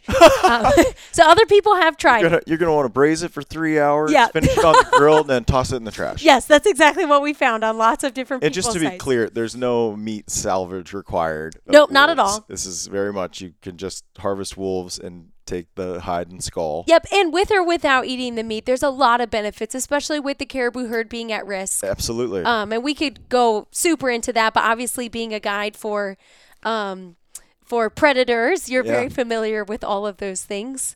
Uh, but so we we decided, uh, we kind of negotiated as a group. We were like, okay, you know, the backstrap is the prime meat of every animal. oh my god. So if the backstrap's not good, the rest is going to be bad. But we're going to at least give this a shot. So we took the back, just one. We didn't take the whole thing. We were like, okay, Okay. you know, we're not going to waste a ton of it. yeah. Uh, so we took the backstrap from the wolf and we pressure cooked it. Pressure cooked it. We did. We put it in a pressure cooker, and that like all an that you Instapot put, or- yeah, like a like an Instapot kind Okay. of. Um, you put it into like a little mason jar, huh. and uh, you don't add any water or anything like that. All that you put in the bottom is a little bit of garlic and a little bit of onion with just the meat. That's it. Okay. Like chunk it up, seal it, put it on, and then you pressure cook it. Okay. Uh, I would have to look back up what the actual amount of time is. It's just heat Um, and pressure and time. Yep, and all that the pressure cooker does is it ensures that it's fully cooked. Okay. Um, same process that you use if you're making jam, or a lot of people do this with like smoked salmon that they want to leave on the shelf. Yep. So we pressure cooked it, garlic and onion. That's all that it had. Pulled it out, let it cool, took a piece of it. It was the most tender and delicious meat I have maybe ever had.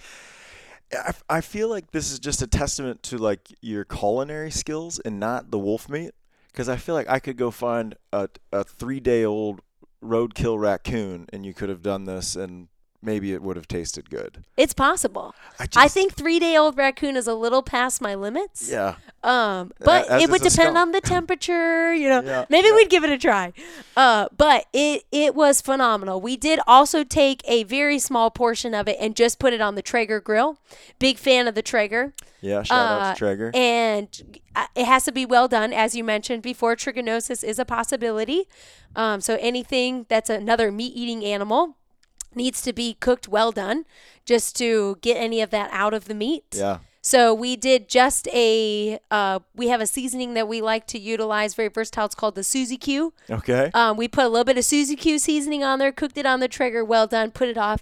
That was a little bit more tough in the consistency, but the flavor was good. really? Um, but it did not compete with the pressure cooked wolf. So if we got another wolf, Gosh. um, we would totally pressure cook it. This is also a great technique with brown bear, black bear, Yep. um, all of that. stuff. Other we did things that you need to cook to high temps. Yep. Uh, we Lion. did not do this with the mountain lion. The mountain lion, we did all um, like uh, we did some Vietnamese sausage. We did some breakfast sausage. Yeah, I want to hear about that. But let's Um, start at the beginning of our, our lion adventure. Yes. Um, so when we first, when I first made acquaintance with Brody last winter, like I said, he reached out to me and said, "Hey, do you have any openings for your lion hunts this winter?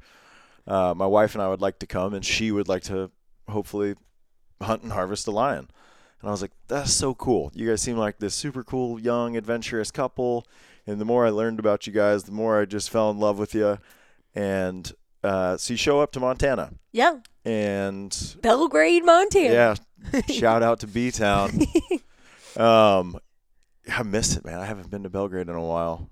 I had to have my my neighbor go over and mow my lawn the other day. Oh. Um, anyways, uh, you came and stayed with me in my home in Montana, and we spent a week lion hunting. Yes. What we end up getting a cat on like the third day or something. Yeah. I think it was the third or fourth day. So so back up and tell me your what spawned your initial interest in a cougar hunt, and how'd you find me, and what what did all that look like? Yeah. So once I kind of delved more into the hunting world, a lot of I just was interested in the education piece of it, interested in learning what other people do, the vast dynamic of techniques.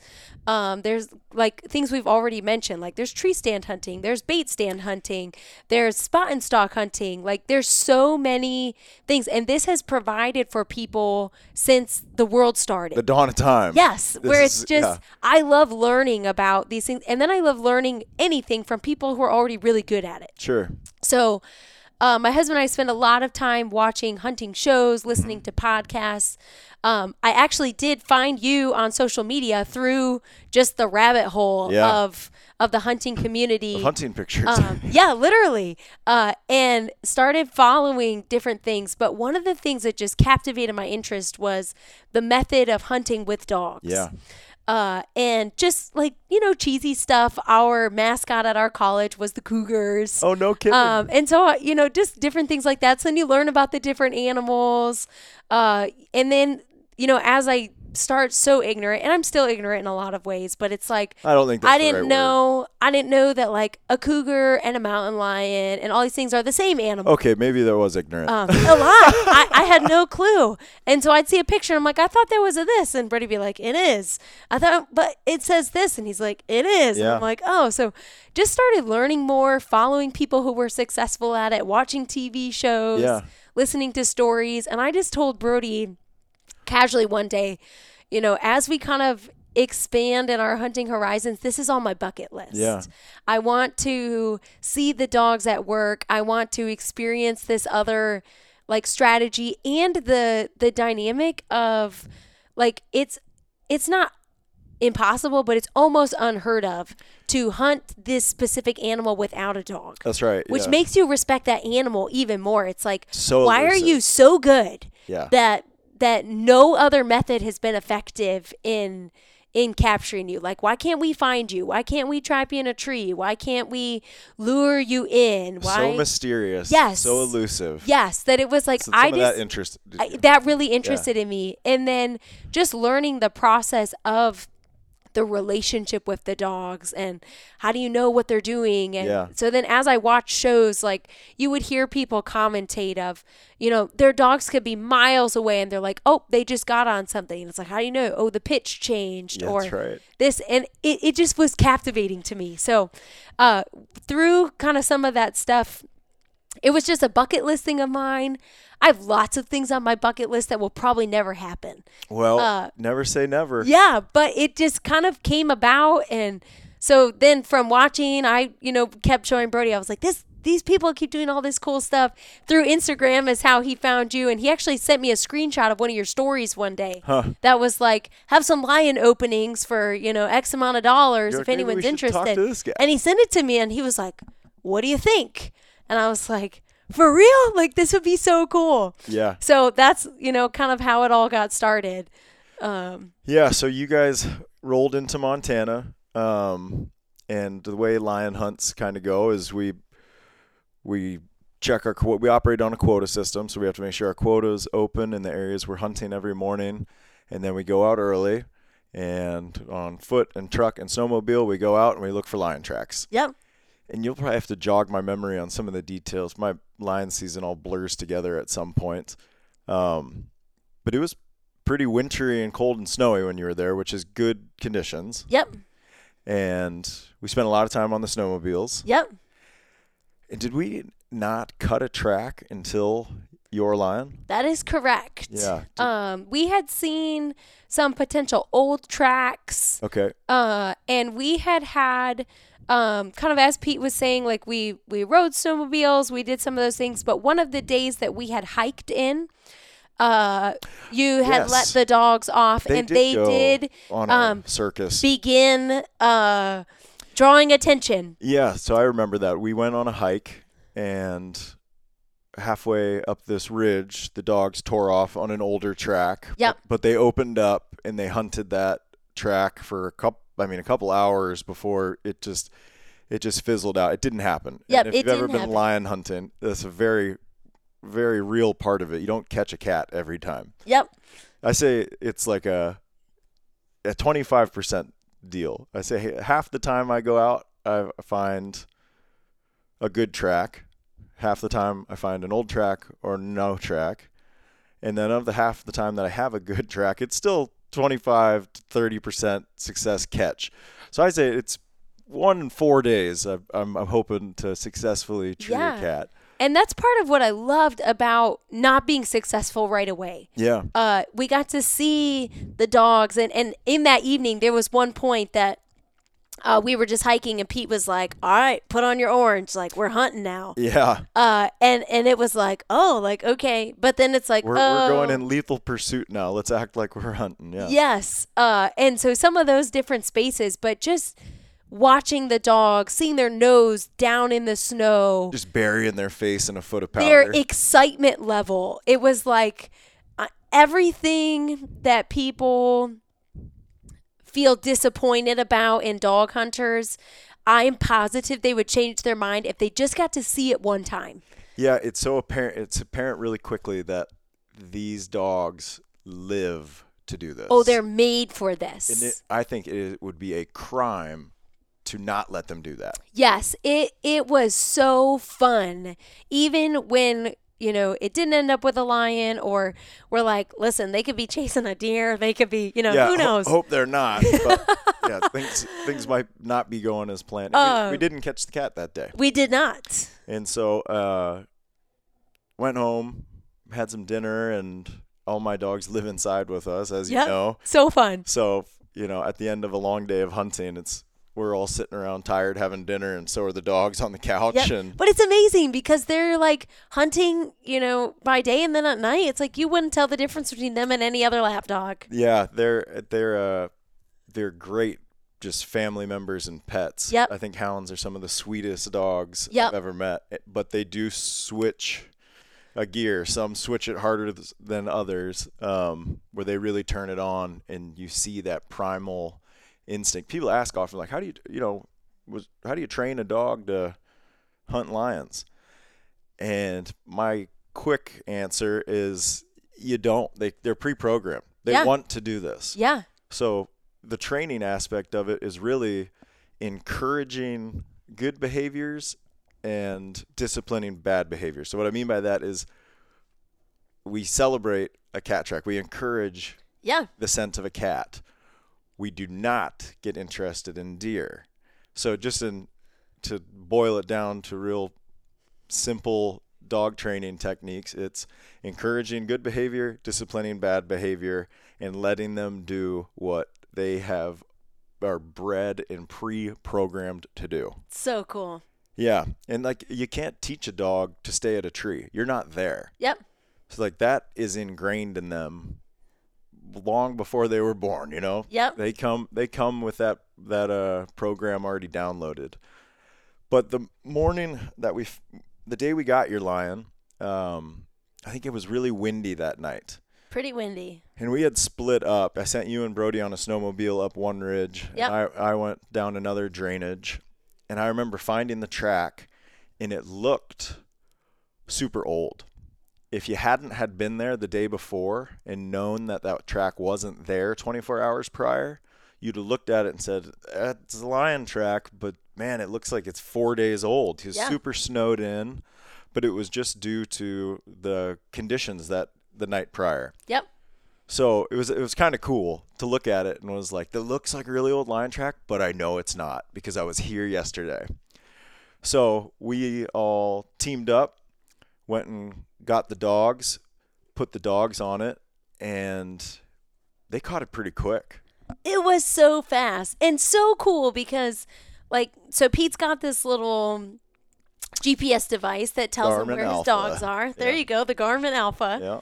And he's watching them, and, and you did such a phenomenal job at each time that the dogs went out that you were like, okay, you know, don't get too excited. This might not be a thing. We're yeah, try not to going manage get there every time. expectations. Uh, so I was, you know, excited again just at the the privilege to hear the dog, see him work. when they open up, you're like, we're doing Uh, But it. he's It's he's happening. he's watching his his GPS like a hawk, like a hawk, and then all of a sudden Pete gets real excited, and we were like, okay, something's happening. got it. And he explains to me like they just did a hook turn, Yep. and I was like, what's a hook turn? You know, me full of questions all the time, uh, and explained that likely, no way to know for sure, but that they were following a track. The cat realized it was being followed, tried to make a move, and they then hook turned Yep. Try to- to follow try the cat. to shake their tail try to shake the dogs off them yeah, so Yeah.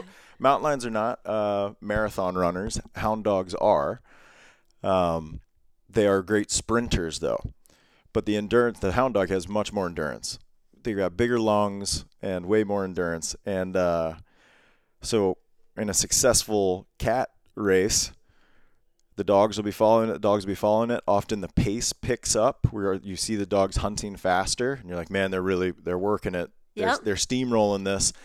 And then all of a sudden there will be a very sharp, hard right or left turn. We call that a jump race, Okay. and that's what I was explaining to you that Yeah. day. And I showed it to you, and on the screen it's this this big fish hook shaped turn Yeah. of the dog's path, and at the end of the fish hook, tree, tree, tree, tree. Yes. They all stop. Yep. And And, I was then like, all of a "They sudden got it's it." like, oh my gosh, they're treed. And so, you know, he's looking at me and I'm looking at him and I'm looking back at Brody. You're and- like, wait, what? uh, this is happening? yeah, Pete's fiance, Krista, which she needs shout out too. She's also amazing. Like, I feel like I won the lottery. Yes, You she won is. your own lottery. Um, Oh, I couldn't she- agree with you anymore. So glad that she was with us for a lot of this as well. Um, and we're all looking at each other and we're like, this might be a thing. This might Um, thing. but the other dynamic is, you know, you're you're far enough away from the dogs that you're like, we don't know what's in the tree. right. Um, like we know it's a cat. we knew and the track was so blown in. You know, it looked like a nice Tom track, but it's so blown in that there's still no certainty to it. You know, I could judging off the size and the, the length of the gate and stuff, I assumed it was a nice Tom. But you still don't know. Yeah. And sometimes cats cross each other's passes paths. So maybe you turn loose on a tom and you end up catching a female, or you turn loose on a female and you end up catching a kitten or, or a tom. You know, so you just Yeah. don't know until you get there. Yep. And my expectation, or not my expectation, my hope, which I had shared with Pete from the very beginning, I said, I am not, I don't care what what it is as long as it's legal. Yep. Um, I, I didn't need something huge. I didn't need something mature. I just wanted the experience. Uh, and even without the success of the animal, I felt like I got that even up to that point. Yeah, it was Uh, adventurous. That- so so cool. Yeah. Great learning experience, seeing the the view up there in Montana and the areas Yeah, it's that really we were gorgeous. riding just was. Uh, I said a couple different times. I said they could charge money just for the ride. just for this snowmobile Um, ride. Yeah, I was like, this is this is amazing. Uh, but so then Pete starts prepping me, like, okay, here's kind of how it's gonna work, and we're gonna go in, and I want you to get comfortable and to get settled in. Yeah, well, I'll kind of uh, go over some of that. So when we, I know we're coming in on a tree. Um, there's a couple different things protocol that I like to follow. One is I like I like to come in quietly. You don't come in hooting and hollering and taking pictures right away because you want the cat to stay in the tree. And so you don't want to have just the constant jumping out of the tree and a jump and a jump and a jump. So if you come in quietly, it seems like that's less likely to happen. Um, if you come in from below them, it seems less likely to happen. If you come in from the high ground above the tree, which we actually d- eh, did end up doing because it was the only approach, but if possible, I like to come in at their elevation or below them. They f- I think they feel safer if they're up above you, less likely to jump again. Yep.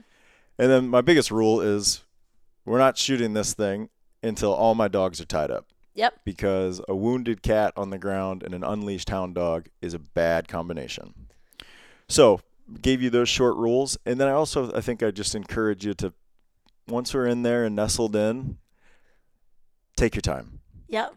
Like there's no there's if he's not going to jump, take your time. I want you to be double comfortable Yes. and that's where that's where I stopped doing my job and Brody stepped in with you and the two of you just worked it's very apparent that you guys work well together and he helped you get set up and I got all my dogs tied up and uh I think I was probably being annoying. I was like, you know, you feeling comfortable? It's it funny. was it was not annoying though. I think what was so cool in that moment is uh you had prepped me so well Hmm. of like being like okay like there's gonna be a big like a cat looking at you in Oh, a yeah. tree um but like take your time Yeah, in in Uh, some way, in a lot of ways, it's the easiest shot in the world, and in another way, it's it seems to be the most difficult shot for people. I think it rattles people that there is this large predator at such close range. You'd think it'd be impossible to mess that shot up, but people do, yeah and I understand it. Uh, I, I see it a lot with bear hunting too. You know, people might have a whole lifetime of killing deer and elk, and are just total predators. But as soon as you put a bear in their crosshairs, yeah like something rattles them on a different level and i think people are most likely to of all the game species to miss a bear or put a bad shot on a bear more than anything else and i think it's just the human psyche saying that's not a deer like Yeah. oh my god the, Yeah, it's the but same I- with the lion Totally, but I actually had a little bit of the reverse effect than what I have with like a deer or a a caribou or something like that because the deer and the caribou they're moving all the time. yeah Uh, the lion, it was astounding. I got to, you know, I kind of got set up. Pete and Bodie both helped me uh, like put my back to something. I, I had love some this- shooting sticks. I got great photos and videos of all this. Uh, Yeah. I love you're getting set up, and Sphinx is my lead walker Yeah. is like standing on top of you, like just going to town. It And I was- finally had to pull. I was like, okay, good, good job, buddy. but uh, You got to get tied up over here. It was great though, but like getting set up and comfortable. Um, but it was amazing just to look at the cat and be like, it's not. It was just chilling. It was more annoyed than than Absolutely. anything. and to um, to clarify, it was a very big tom. Oh yes, like big Tom, Big Tom. bigger than anything that I had had hoped to have the opportunity to even see. And toms uh, kind of usually the norm of a big tom is is just that they're annoyed. They they know they're kind of king of the mountain. yeah, And they're like, They looked this at is me like, annoying. "What He's is like, this?" who is this girl? but yeah, what's this chick think she's doing? yeah. Uh, but we were able to kind of get to that space and I got set up and it was that first moment of you see it in the crosshairs Mm-hmm. and that it's like this might happen. Yeah. Uh, and I had this brief moment of like re kind of telling myself everything that you had and I was like, okay, my my entire job is to kill that cat. to kill that cat. cat needs to Um, be and extra largely, like in that moment, it's like, yeah, like I care about Brody and you and myself and Krista and all that stuff. But it, for whatever reason, through that whole adventure, was like at that moment, it was like the dogs. good. It is. that 'cause were they're the ones at- that have to go yes, follow. that I it. was like, yeah. you had and- and nowhere near to the level that you have established but even just over those three four days it's like you build this this bond They're this your hunting respect buddies. Yeah. of like like we're doing this like together. like i i cannot imagine putting you in a, that situation because of my error Sure. so i had this like brief moment of i want to double check so actually something that you you suggested which was so helpful we took a picture and then we zoomed in on it Right and he here. was like right there is where you're going to go and it actually was i i don't know how big of a difference it would have been but it was like a very slight maybe like an inch um, off from where i was okay. um, and it was like, okay, I just had that subtle move. And Pete and Brody were like, you can do some dry fires, you know? And I was like, nope. Like, Yeah, I'm you ready. Um, were ready. You were you were stone cold killer. you were I- ready to roll. And I just, I, I think the words that came out of my mouth was like, I'm on him. nice. Uh, and, and it was like, I just, I felt confident. I felt, and like my heart was pounding, absolutely. Uh, Mm-hmm. what but it was what like, rifle did you bring? I can't. I bring a 7 MMO8. okay. Yeah. Plenty of gun.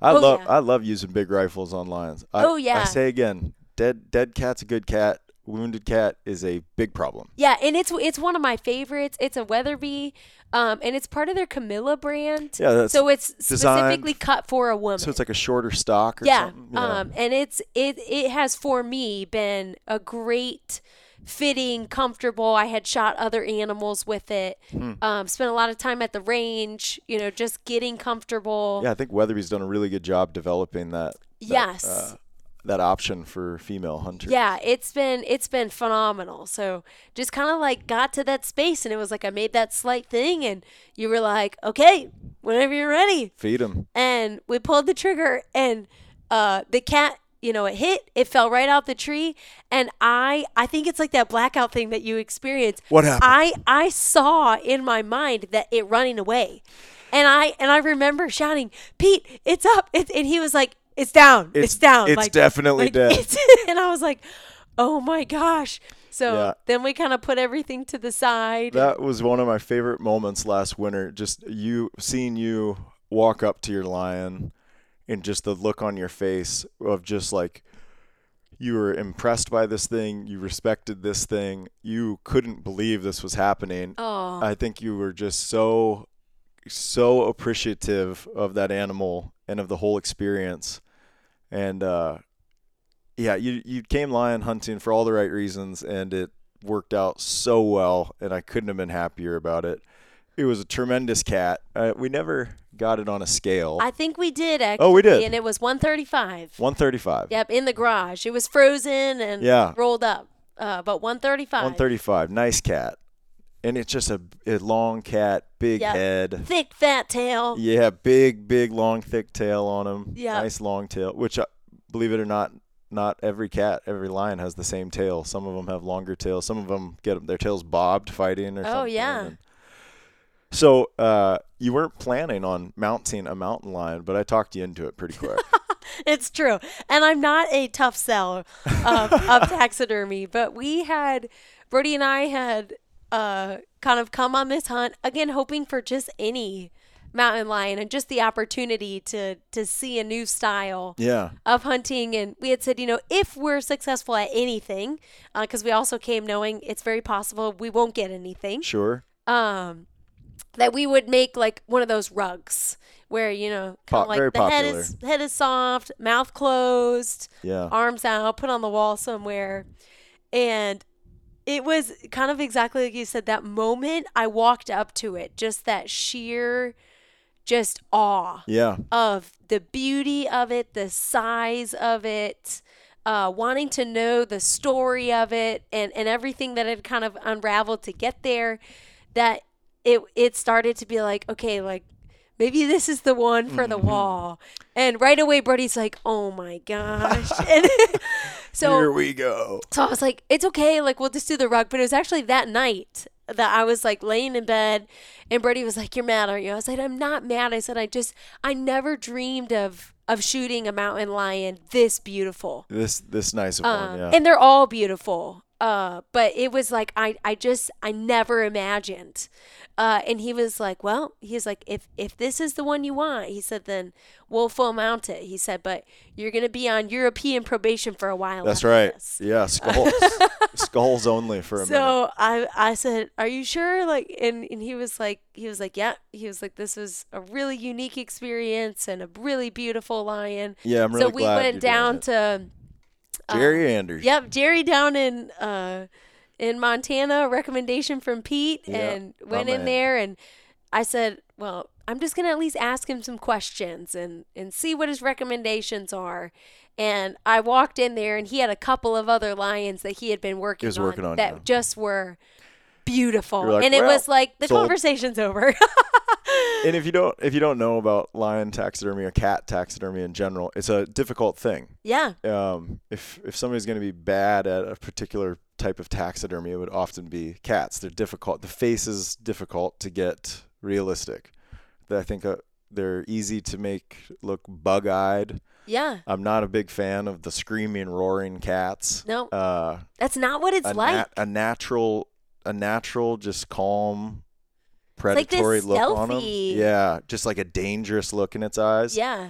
And Jerry does phenomenal cats Yep. which is something to hang your hat on. So I was like, you know, if there was a cat to mount, it's it's this one, and if there's a guy to do it, it's this guy. Yeah. So we were so thrilled that you recommended him, and Yeah, uh, has not yet come back, but probably in the next few months or so, yeah. It usually takes Uh, about a year. we'll right? be uh, seeing it roll through, and then What's cool is uh, there's no lions in Alaska, yeah, so it's kind of uh, an exotic thing to have in Yes. your home in Alaska. yes, uh, and really exotic thing to have in your home anywhere, even places that there are Yeah, I don't have one. uh, lions, and and I think a lot of it is is the talent that it takes to hunt them successfully. yeah, um, the commitment of building that relationship with the dogs, the time commitment. You know more than anyone of you got to run them, you got to get them out there, even on days that you're not guiding. You've got to put them on tracks. it's a uh, full lifestyle. yes, Yeah. and and there's not a lot of people uh, that are really good at it. Yeah, so- and I, I'm not one of them.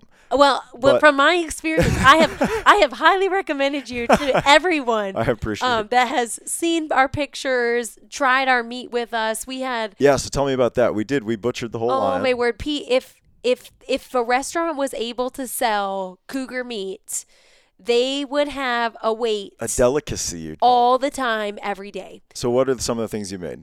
Oh well, just the backstraps alone were like unbelievable. And you just kind of cooked them like a pork chop. Cooked them just like a pork chop on the Traeger. They don't even need barbecue or anything, and I'm a big barbecue girl. And so if you don't know about lion meat, it's very commonly and quickly uh, associated with or compared to pork. Yep, And what I mean by that is it's kind of a pink, it's uh, a white meat. fla- white white meat. Looks like a pork chop.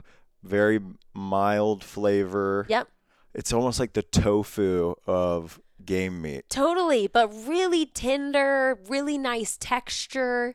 but it's a predator, which Yep. means it likely is carrying trichinosis. Yes. So you have to cook it to what 170, Yep. Um, well done. Well done. So, and some of which is not my You'll- preferred way to cook meat. Oh, mine either. And often when you think of well done, you think of it being a lot tougher. Of course. Um, but that's where kind of that method, the marinade, all of that stuff comes into play. yeah. Um, that's also why, aside from the back straps, we put a lot of our stuff into grind. Okay. Um, so we ground it up and made sausages. So we did a few different sausages. We did a No Vietnamese kidding. sausage, which is unbelievable in a stir fry. Sounds awesome. You guys make this yourself. We do. We do all of our own processing in our garage. It is not fancy, uh, but That's it great. works. That's great. Uh, and our recipe that we used this round for the mountain lion actually came from the meat eater recipe book. Oh really? Uh, so they have anybody who has that, or you can Google it online. Shout Uh, they out have to Meat Eater and their recipes. Yeah, uh, they have a Vietnamese uh, sausage recipe. great. And so we uh, made, I think, five or 10 pounds of that out of the mountain lion, and it's unbelievable in a stir fry. So uh, throw in a pan, you know, some broccoli, some carrots, some green beans. We like to just get like the frozen vegetable Sure. fry from Costco. Yeah, easy. Uh, nothing fancy, super cheap.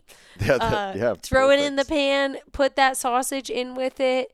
Uh, we've done like some different sauces and those kind of things, but it doesn't even need sauce. It's just amazing. That's great. Uh, and we've had a couple of friends who, uh, just going on camping trips or uh, at a Super Bowl party, we cooked up some mountain lion, didn't tell people what you it did. was. You d- you pulled that old trick on someone. Oh, m- multiple people. 'Cause Yeah, just the I've thought done it of and I like just it's feel a bad about mountain it. lion.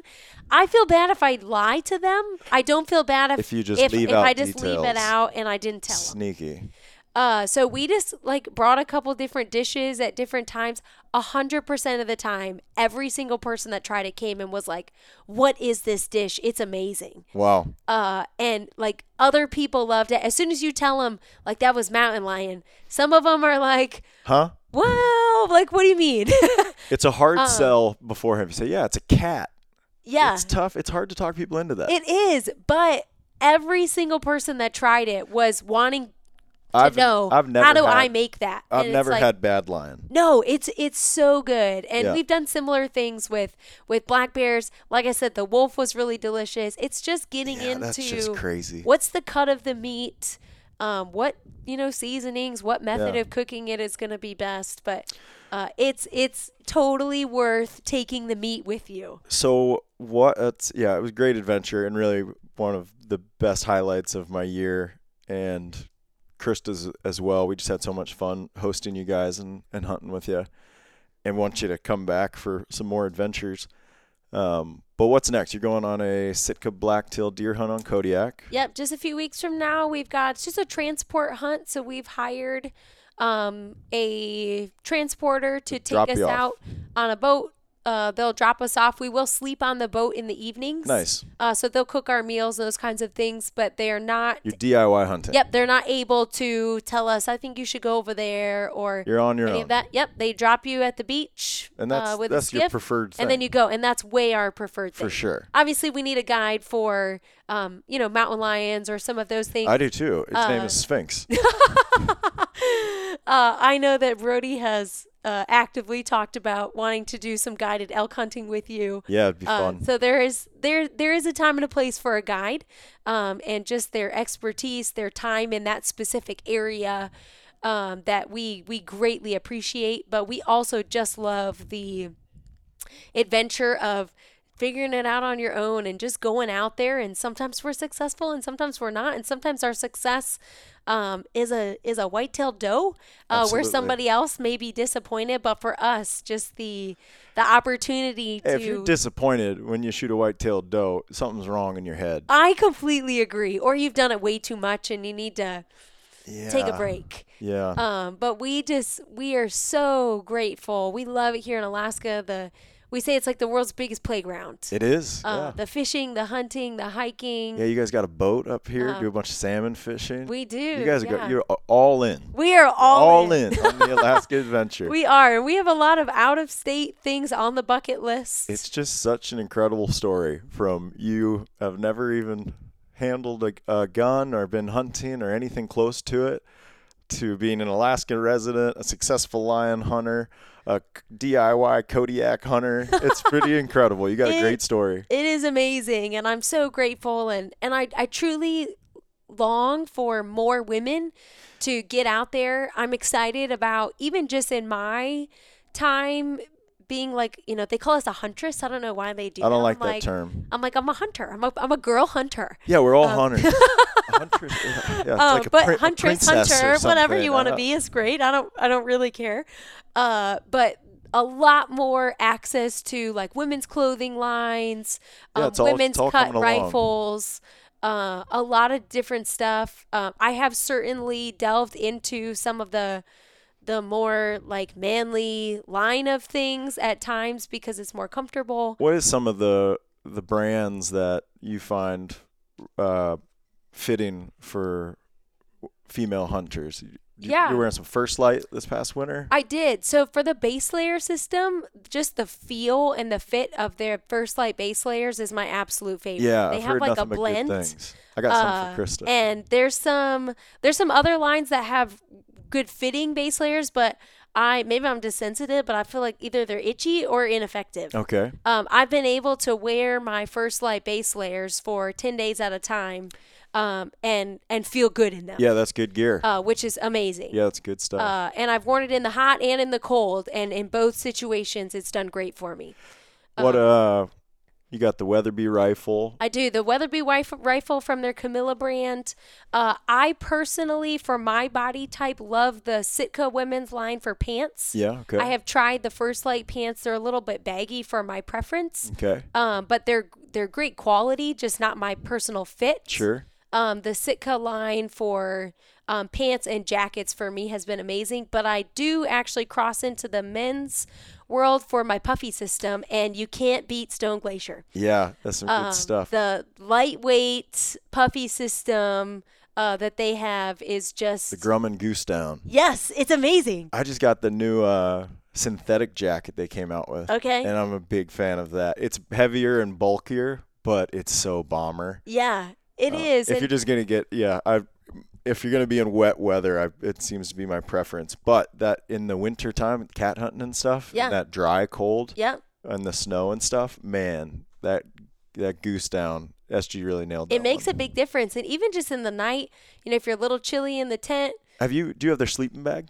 I don't. Oh, we that's a use home run. For the sleeping bag, we have gone with Kifaru Yeah, um, because it's synthetic. it's synthetic. Okay. uh, and just the the dynamic of if it gets wet, it's nice. You get wet, you can sleep yourself dry. that's right. um, and the down is I do, definitely I nice. do that in the down too, but I it's certainly a, a superior uh, material. And soak this is synthetic. If Yep. you're going to be in soaking wet stuff every night when you crawl in your sleeping bag, that synthetic works Yeah, totally. really well. Uh, and Brody has a great down sleeping bag that he likes from Enlightened. okay. Uh, it's a custom down bag that's real lightweight, great for like sheep hunting, a lot of that kind of Yeah. stuff. Just because physically I can't keep up with him, I have not delved into any sheep anything. Um, that's where I kind of thus far have drawn my line to say I hope you can be successful first, Yep. uh, and then we'll see if I get there. Yeah. Hey, you got a mountain goat. I know. You know what they say? The goat hunt starts where the sheep hunt ends. so you are you already sheep hunting will be easy. No, well, I, we'll see. Well, I'm excited for you guys to continue your Alaskan adventure and to uh, to continue developing our friendship together, and hopefully get you back down into the lower 48. And of course, we'll always be coming up here, Yeah, and the sh- the show goes on. that sounds great. So you are a great ambassador for the hunting community, and particularly women getting into hunting. I think you have a great story and a lot of good insight. Uh, would you be okay if anyone if listening was getting, if any gals listening or or guys getting their gals into hunting had questions? Would you facilitate some of that? Absolutely. Anybody can ask me anything. I am not an expert. Well, I think Um, I think your but honest, Looking for authentic perspective, blue is- collar I, I've tried it or give it a try. Um, any of those things, anything that I've learned, I would love other Cooking. people to learn from. and you're on Instagram, Yep. and is it just Becca Harris? It is, and my handle is B Lynn six. Spell that. B like the letter B, Lynn L Y N N. It's my maiden name, Okay. and six, which was my number in college. Oh. Easy enough. B Lynn six.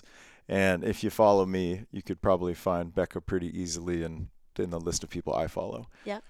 Well, thanks so much. This was super fun. We'll Yes. have to do it again. So Because great. You've got so many stories, and um, you're going to have more a year from now. Yes, Remember to keep that rifle in your lap when the brown when you're in brown bear country. and if all else fails, use that trekking And pole. if all else fails, just say a prayer and javelin that tractor pole.